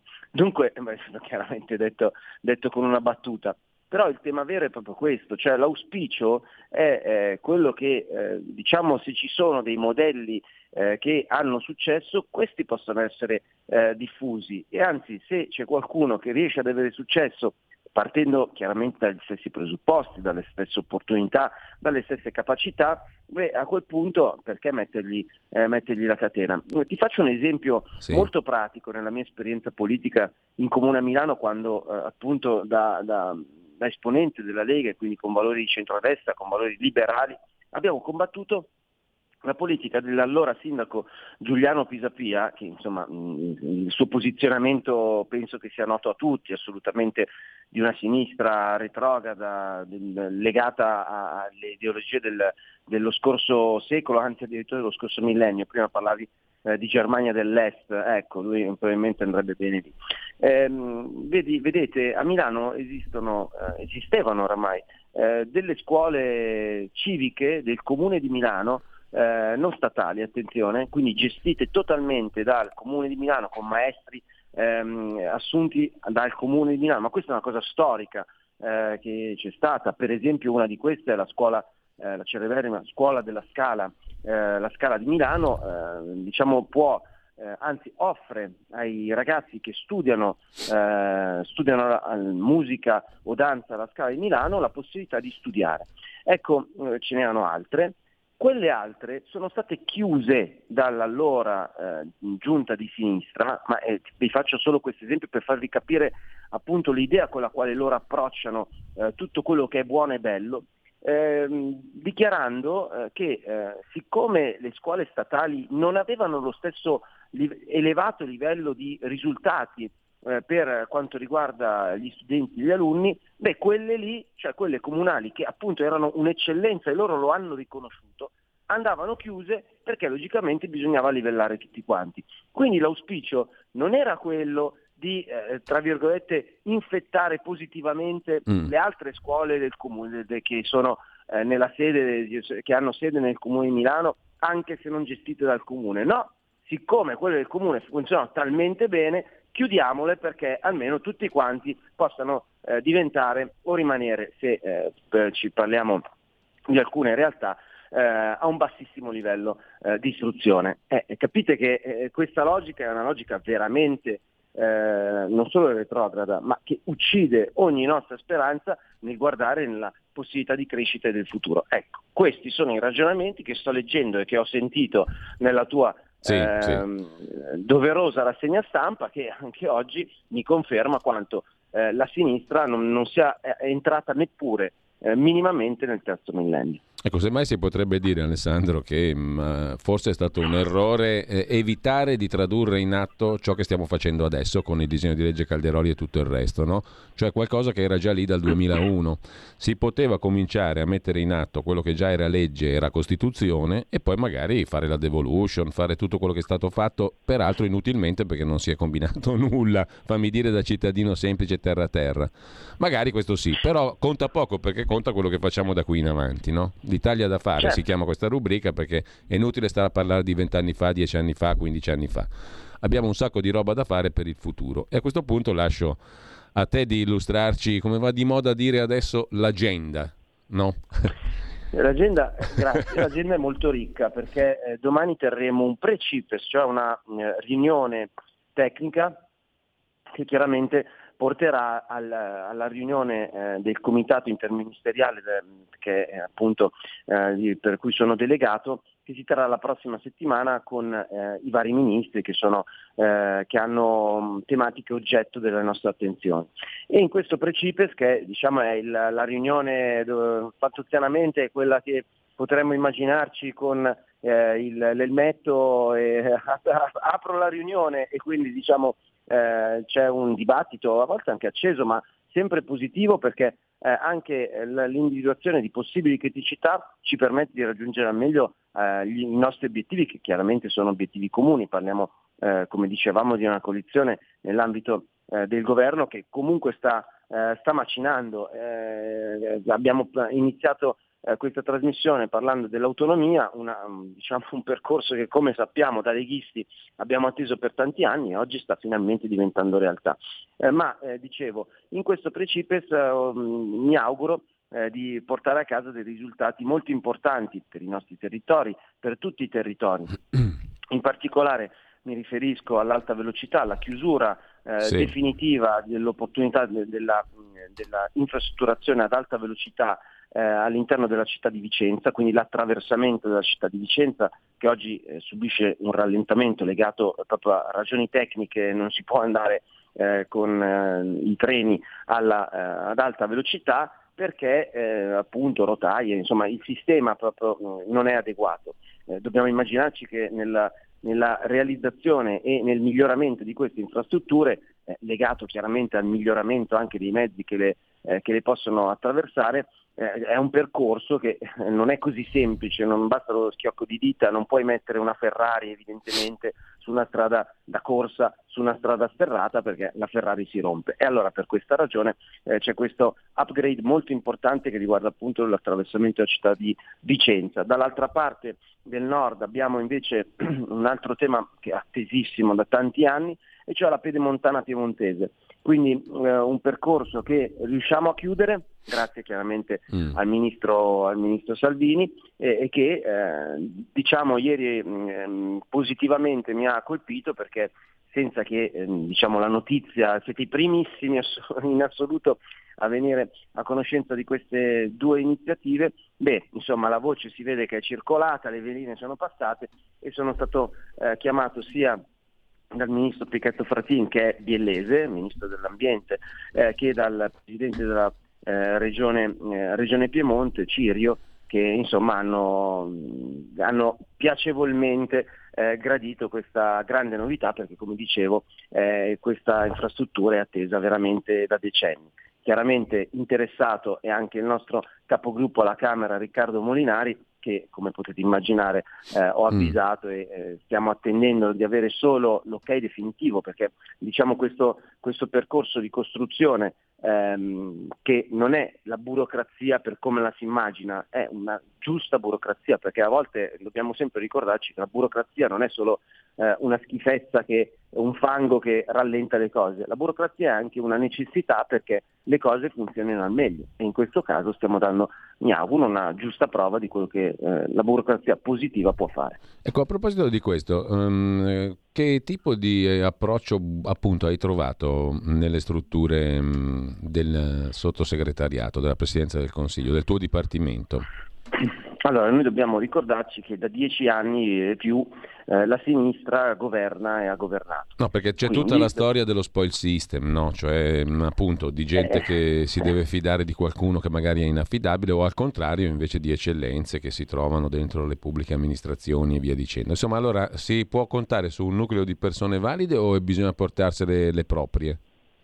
Ma guarda, eh, oltre logicamente a un ragionamento specifico eh, riguardante il Dipartimento eh, che mi onoro di rappresentare, questo ragionamento eh, chiaramente lo possiamo allargare, anche se devo ammettere che ci sono delle, eh, delle materie sulle quali, eh, diciamo anche per questioni valoriali, probabilmente per questioni anche di strategia che come, come, come sappiamo il Partito Comunista oramai aveva instradato nel, nel secolo scorso, ormai decenni fa, alcuni ministeri sono letteralmente eh, diciamo invasi dall'altra parte di persone che sono ideologicamente eh, schierate, che hanno un'idea e che eh, quando scrivono una norma, eh, ma guarda, adesso non, una volta tanto non farò una critica, eh, ma è chiaro che se eh, dici ad Alessandro Morelli, che insomma tu conosci, molti ascoltatori conoscono, che ha un imprinting, che ha un, insomma, dei valori molto profondi, quella norma eh, verrà scritta senza una volontà cattiva, ma,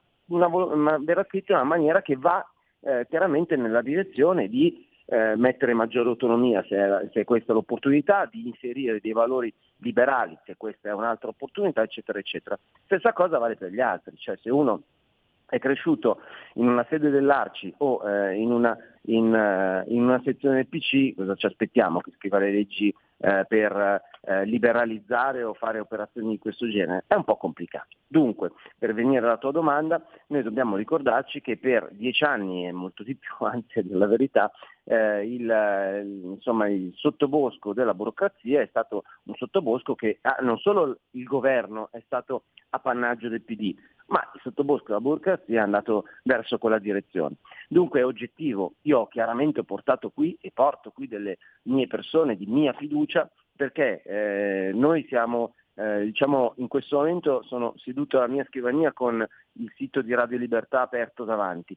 Eh, arrivano nel corso della giornata alcune relazioni, quelle relazioni sono scritte da altre persone. Su quelle relazioni io eh, e i miei collaboratori facciamo le nostre eh, valutazioni anche politiche oltre che tecniche, questo chiaramente spetta eh, ai, ai, nostri tecnici.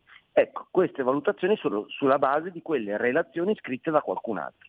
Insomma, noi dobbiamo, il nostro lavoro è anche un lavoro certosino, eh, a volte, perché poi bisogna anche affidarsi, ehm, di verifica di quelle che sono diciamo, delle, ehm, ehm, delle, basi sulle quali noi vogliamo mettere un imprinting e appunto ti ho citato valori liberali, il tema, eh, il tema eh, chiaramente di una maggiore autonomia, eccetera, eccetera.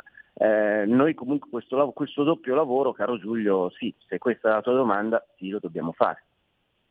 Allora Alessandro, un'altra cosa ti voglio chiedere, poi se sei d'accordo possiamo sentire anche magari qualche intervento, qualche telefonata di chi ci sta seguendo al 02 92 94 7222. Per i messaggi WhatsApp vi ricordo che il numero è sempre invece quello, questo è cambiato da poco, il numero per i WhatsApp è il 346 6427 756. Per la diretta 0292 94 7222. Ah, intanto mm, non posso fare a meno di dar conto a chi ci segue di una notizia che sta aprendo l'agenzia ANSA in questo momento, la prima pagina, la home page, una ragazza di 25 anni è stata trovata morta all'Università Yulm di Milano.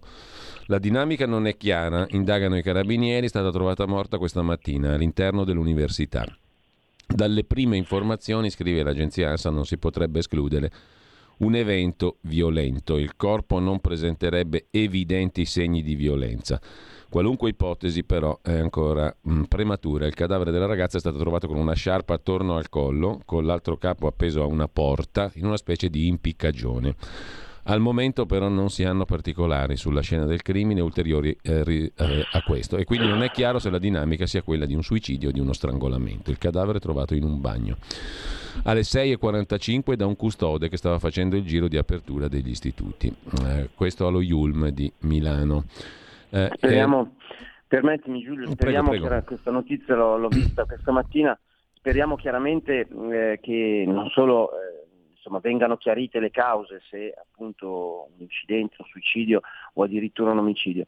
Nell'ultimo caso chiaramente innanzitutto deve essere eh, il più rapido possibile la definizione eh, della, delle ragioni della morte, ma nel caso in cui fosse un omicidio l'auspicio di tutti è che ehm, dal punto di vista umano sappiamo il, il possibile eh, autore sia eh, sia subito acciuffato. Dall'altra parte dobbiamo stare molto attenti perché, eh, da, da, e quindi porre molta attenzione su questo argomento perché eh, Milano e eh, molte università del nord accolgono migliaia, decine di migliaia di eh, studenti che arrivano dall'estero e purtroppo fatti come questi diventano notizie che all'estero rimbalzano in maniera molto negativa.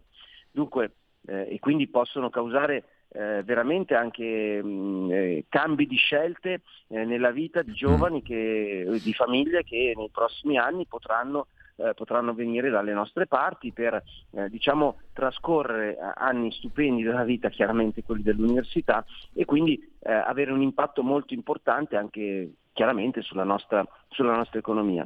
Per questa ragione dunque l'auspicio è che umanamente chiaramente siamo vicini alla famiglia, dall'altra parte ci sia eh, il più rapido eh, e possibile ehm, strumento per capire le ragioni e le cause della morte e infine se ci fosse eh, quest'ultimo caso terribile, beh, a quel punto che la persona venga acciuffata in più breve tempo possibile perché questo è un, un, è un grave danno oltre che una tragedia. Tra l'altro proprio nel giorno in cui abbiamo appreso che Milano ha fatto per così dire il pieno di finanziamenti europei, l'università milanese, di finanziamenti europei alla ricerca, un polo di attrazione più importante d'Italia senza dubbio, con il record di 5 riconoscimenti per progetti delle università milanesi dall'Europa. Mm? Tanto che il ecco, Corriere oggi... Agli amici, eh. Dillo agli amici che sono contro l'autonomia diglielo che eh, questi finanziamenti non sono finanziamenti che cadono perché Babbo Natale ha deciso che cadessero eh, su Milano, su Politecnico, su, sulle altre eh, chiaramente università mm. Eh, milanesi, ma eh, sono, questi investimenti sono investimenti che cadono come un, un, sasso nello stagno. Chiaramente i cerchi si allargano, si allargano e si allargano e eh, questi permettono anche di ehm, ehm, costituire delle joint venture con altre università italiane, facendo crescere anche le altre università che no, in questo caso non sono state meritevoli eh, dei, dei, bandi, dei, bandi, europei, dei finanziamenti europei. Dunque, pensare veramente, torniamo, perdonami però, sì, come sì. puoi immaginare in queste ore per noi qui al governo è un tema, è il tema eh, che ci tocca eh, in particolare, eh, pensare che una maggiore autonomia e quindi lasciare eh, per chi può eh, libero di volare e di eh, raggiungere obiettivi che sono eh, obiettivi di caratura internazionale, semplicemente perché eh, in altre situazioni questi, questi, obiettivi non possono essere raggiunti. Guarda, è per me è una cosa veramente da fuori di testa, te lo dico con estrema sincerità, piuttosto ci si dica che nel caso in cui eh, qualcuno riesca a volare, ad esempio le università in questo caso, a quel punto siano letteralmente costrette a iniziare un percorso di eh, joint venture, di eh, gemellaggio con altre università italiane. A quel punto tutti crescono e, e questo sarebbe ed è un risultato storico per l'Italia, ma evidentemente c'è qualcuno che, come dicevamo, è legato a ideali che eh, noi pensavamo morti con il secolo scorso, ma evidentemente sono all'interno del loro DNA, non c'è nulla da fare. Allora, una telefonata e poi ho due quesiti da porti ancora, Alessandro. Sentiamo al volo la chiamata allo 0292 94 7222. Pronto? Sono Gianni da Genova, ciao Giulio, saluto Alessandro che è in una posizione molto importante al CIPE. Una volta c'era un certo Michiche e quindi c'è una grande differenza. Mi, raccomando di tenere duro perché la questione del, dell'autonomia è un bene soprattutto per certi posti che sono al sud e questa mattina quando leggeva Giulio la, la bella sincrasia di Emiliano e la Puglia la dice lunga su, sulle diversità e sulla secessione che c'è già in atto da tanti anni in certe regioni a sfavore, no, a, a sfavore di tutto il paese, non del, soltanto del nord. Ricordiamoci che la Lombardia ha un residuo fiscale eh, che prima era di 70 miliardi, adesso è di 54 miliardi. Allora, ehm, grazie Gianni. Mm, Alessandro, prendo spunto da questa considerazione per farti una domanda di carattere più generale. Come sappiamo tra poco si va al voto in Lombardia eh, e in Lazio anche. Mm, e mm, il tema delle autonomie credo che possa avere un rilievo anche sul voto regionale. Quanto secondo te? Mi affido alla tua percezione politica, visto che stai girando ai territori, come sempre peraltro, oltre all'impegno di governo. Cosa respiri? Questo tema è veramente decisivo, importante. Ricordiamo che la Lombardia ha anche votato a suo tempo un referendum su questo argomento, no? Guarda Giulio, su questo, su questo, tema dobbiamo fare veramente un ragionamento molto approfondito, perché io in queste ore, eh, giustamente lo ricordavi, faccio sia la campagna elettorale in Lombardia, come si sente dal mio accento sono milanese e quindi figuriamoci, sono eh, pancia a terra per il nostro Attilio Fontana, ma eh, in questi giorni, visto che sono a Roma, non posso che cogliere l'occasione per sostenere i nostri candidati, chiaramente il candidato eh, presidente anche nella regione Lazio. È evidente che ci siano eh, delle, ehm, delle, motivazioni, delle spinte differenti. Eh, giustamente il nostro Gianni ci ricordava il residuo fiscale solo della Lombardia, ricordiamo che anche altre regioni hanno un residuo fiscale positivo ehm, e ci sono delle differenze eh, ma proprio ehm, non legate un, un, eh, al fatto che una regione sia meglio di altre, ma semplicemente ehm, possiamo descrivere, eh, cioè abbiamo, prendiamo l'esempio di Lombardia e Lazio, come due regioni molto differenti da tutti i punti di vista, anche per quanto riguarda amministrativa. La Lombardia, per esempio, è una regione policentrica dove chiaramente Milano e provincia fanno, la fanno da padrona, con quasi 4 milioni di abitanti, ma nella quale ci sono molti centri che invece hanno eh, una caratura di, eh, città, di grande città, almeno per italiano, per i numeri italiani. Eh, in Lazio, eh, oltre a Roma, eh, ci sono poche città che raggiungono eh, dei numeri molto importanti. Dunque già questo è diciamo un, uno spunto che noi possiamo raccogliere per capire quale e quanto sia di, necessaria una differente autonomia fra le due regioni. Perché se, mentre noi abbiamo la necessità di collegare per esempio appunto Milano con gli altri grandi centri che sono oramai diventati, li possiamo ehm, immaginare per chi non è né eh, lombardo né laziale, ma è appunto solo per dare uno spunto di riflessione a tutti quanti. Noi dobbiamo immaginare come eh, Varese, Bergamo, eh, ancora persino Brescia e le città, le città eh, medio-grandi della, della, Lombardia come se fossero l'interland ehm, del capoluogo lombardo. Differente è la situazione di Roma dove abbiamo un'amministrazione eh, del comune di Roma eh, che rappresenta una città ehm, dal punto di vista proprio territoriale enorme, grandissima. E allora a quel punto è chiaramente differente la necessità di, infrastruttur- di infrastrutturazione e del collegamento eh, di Roma con le altre eh, città del Lazio. Insomma, eh, solo per darvi eh, uno spunto rispetto alla doverosa necessità di rispettare le richieste di autonomia delle varie regioni che sono, come sappiamo, appunto differenziate, ma anche della necessità di dare differenti livelli di autonomia su alcune materie, perché alcune regioni hanno la necessità di svilupparsi e di sviluppare alcune, ho citato il tema delle infrastrutture perché come sapete insomma lo, eh, lo domino abbastanza oramai, ma, eh, ma vale per tutto, per tutto, quanto. Il modello eh, lombardo eh, per quanto riguarda la sanità è un differente modello rispetto eh, a quello veneto. Eh, regioni che sono governate dalla Lega da tanti anni ma che hanno due modelli differenti. Qual è il migliore e il peggiore? Oggi magari dopo tanti anni possiamo, potremmo iniziare eh, a fare un tagliando rispetto ai due modelli e eh, per questo in un percorso di maggiore, maggiore, autonomia di altre regioni magari suggerire quella che è eh, diciamo una best practice che ci auguriamo possa, come dicevamo prima, aumentare il livello anche sul tema della sanità, anche sul tema delle infrastrutture, su qualunque argomento di tutte le regioni italiane perché noi dobbiamo guardare al meglio per cercare di migliorare tutti, tutti quanti e non siccome qualcuno non riesce ad arrivare a quel meglio, uccidere il meglio, perché a quel punto muore l'Italia. Allora, abbiamo il tempo per un'altra telefonata e un altro quesito. Pronto intanto, chi è in linea? Sì, buongiorno, sono Luca da Colico. Buongiorno. Io lamento che i nostri esponenti politici non ricordano mai abbastanza, sia nazionali ma soprattutto regionali, la meravigliosa legge delle concessioni energetiche che la Lega ha ottenuto.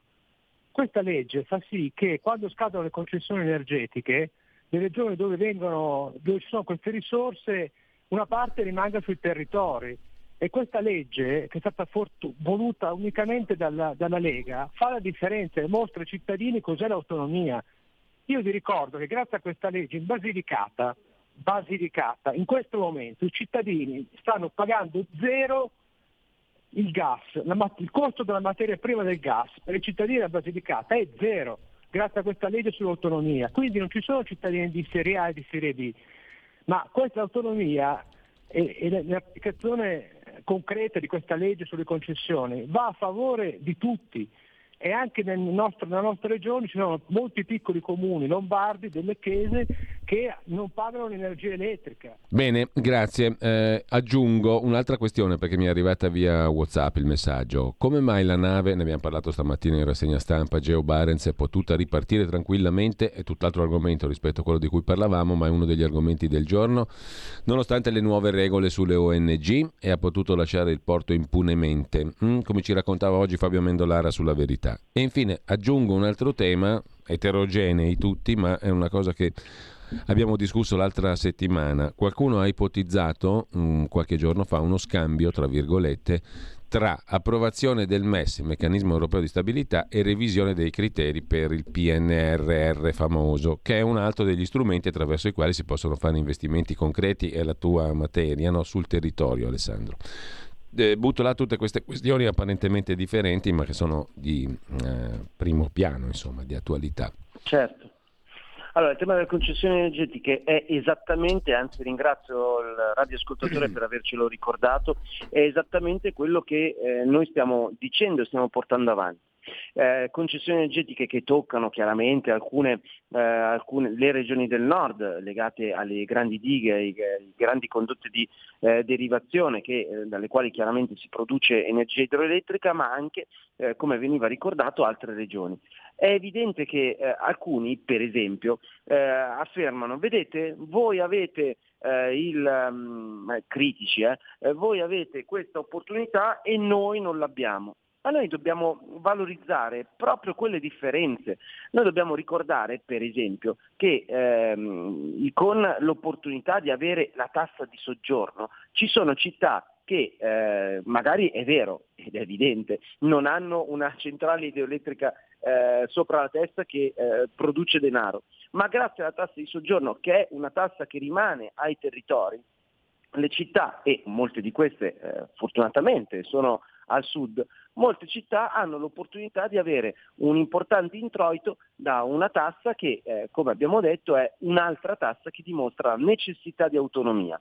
Allora, chiaramente se stiamo a cercare tu hai questo, io non ce l'ho, tu hai quell'altro e io non ce l'ho, a, questo, a quel punto chiaramente tutto quanto finisce letteralmente, detto in francese, detto in francese a schifio, e allora non si farà più nulla.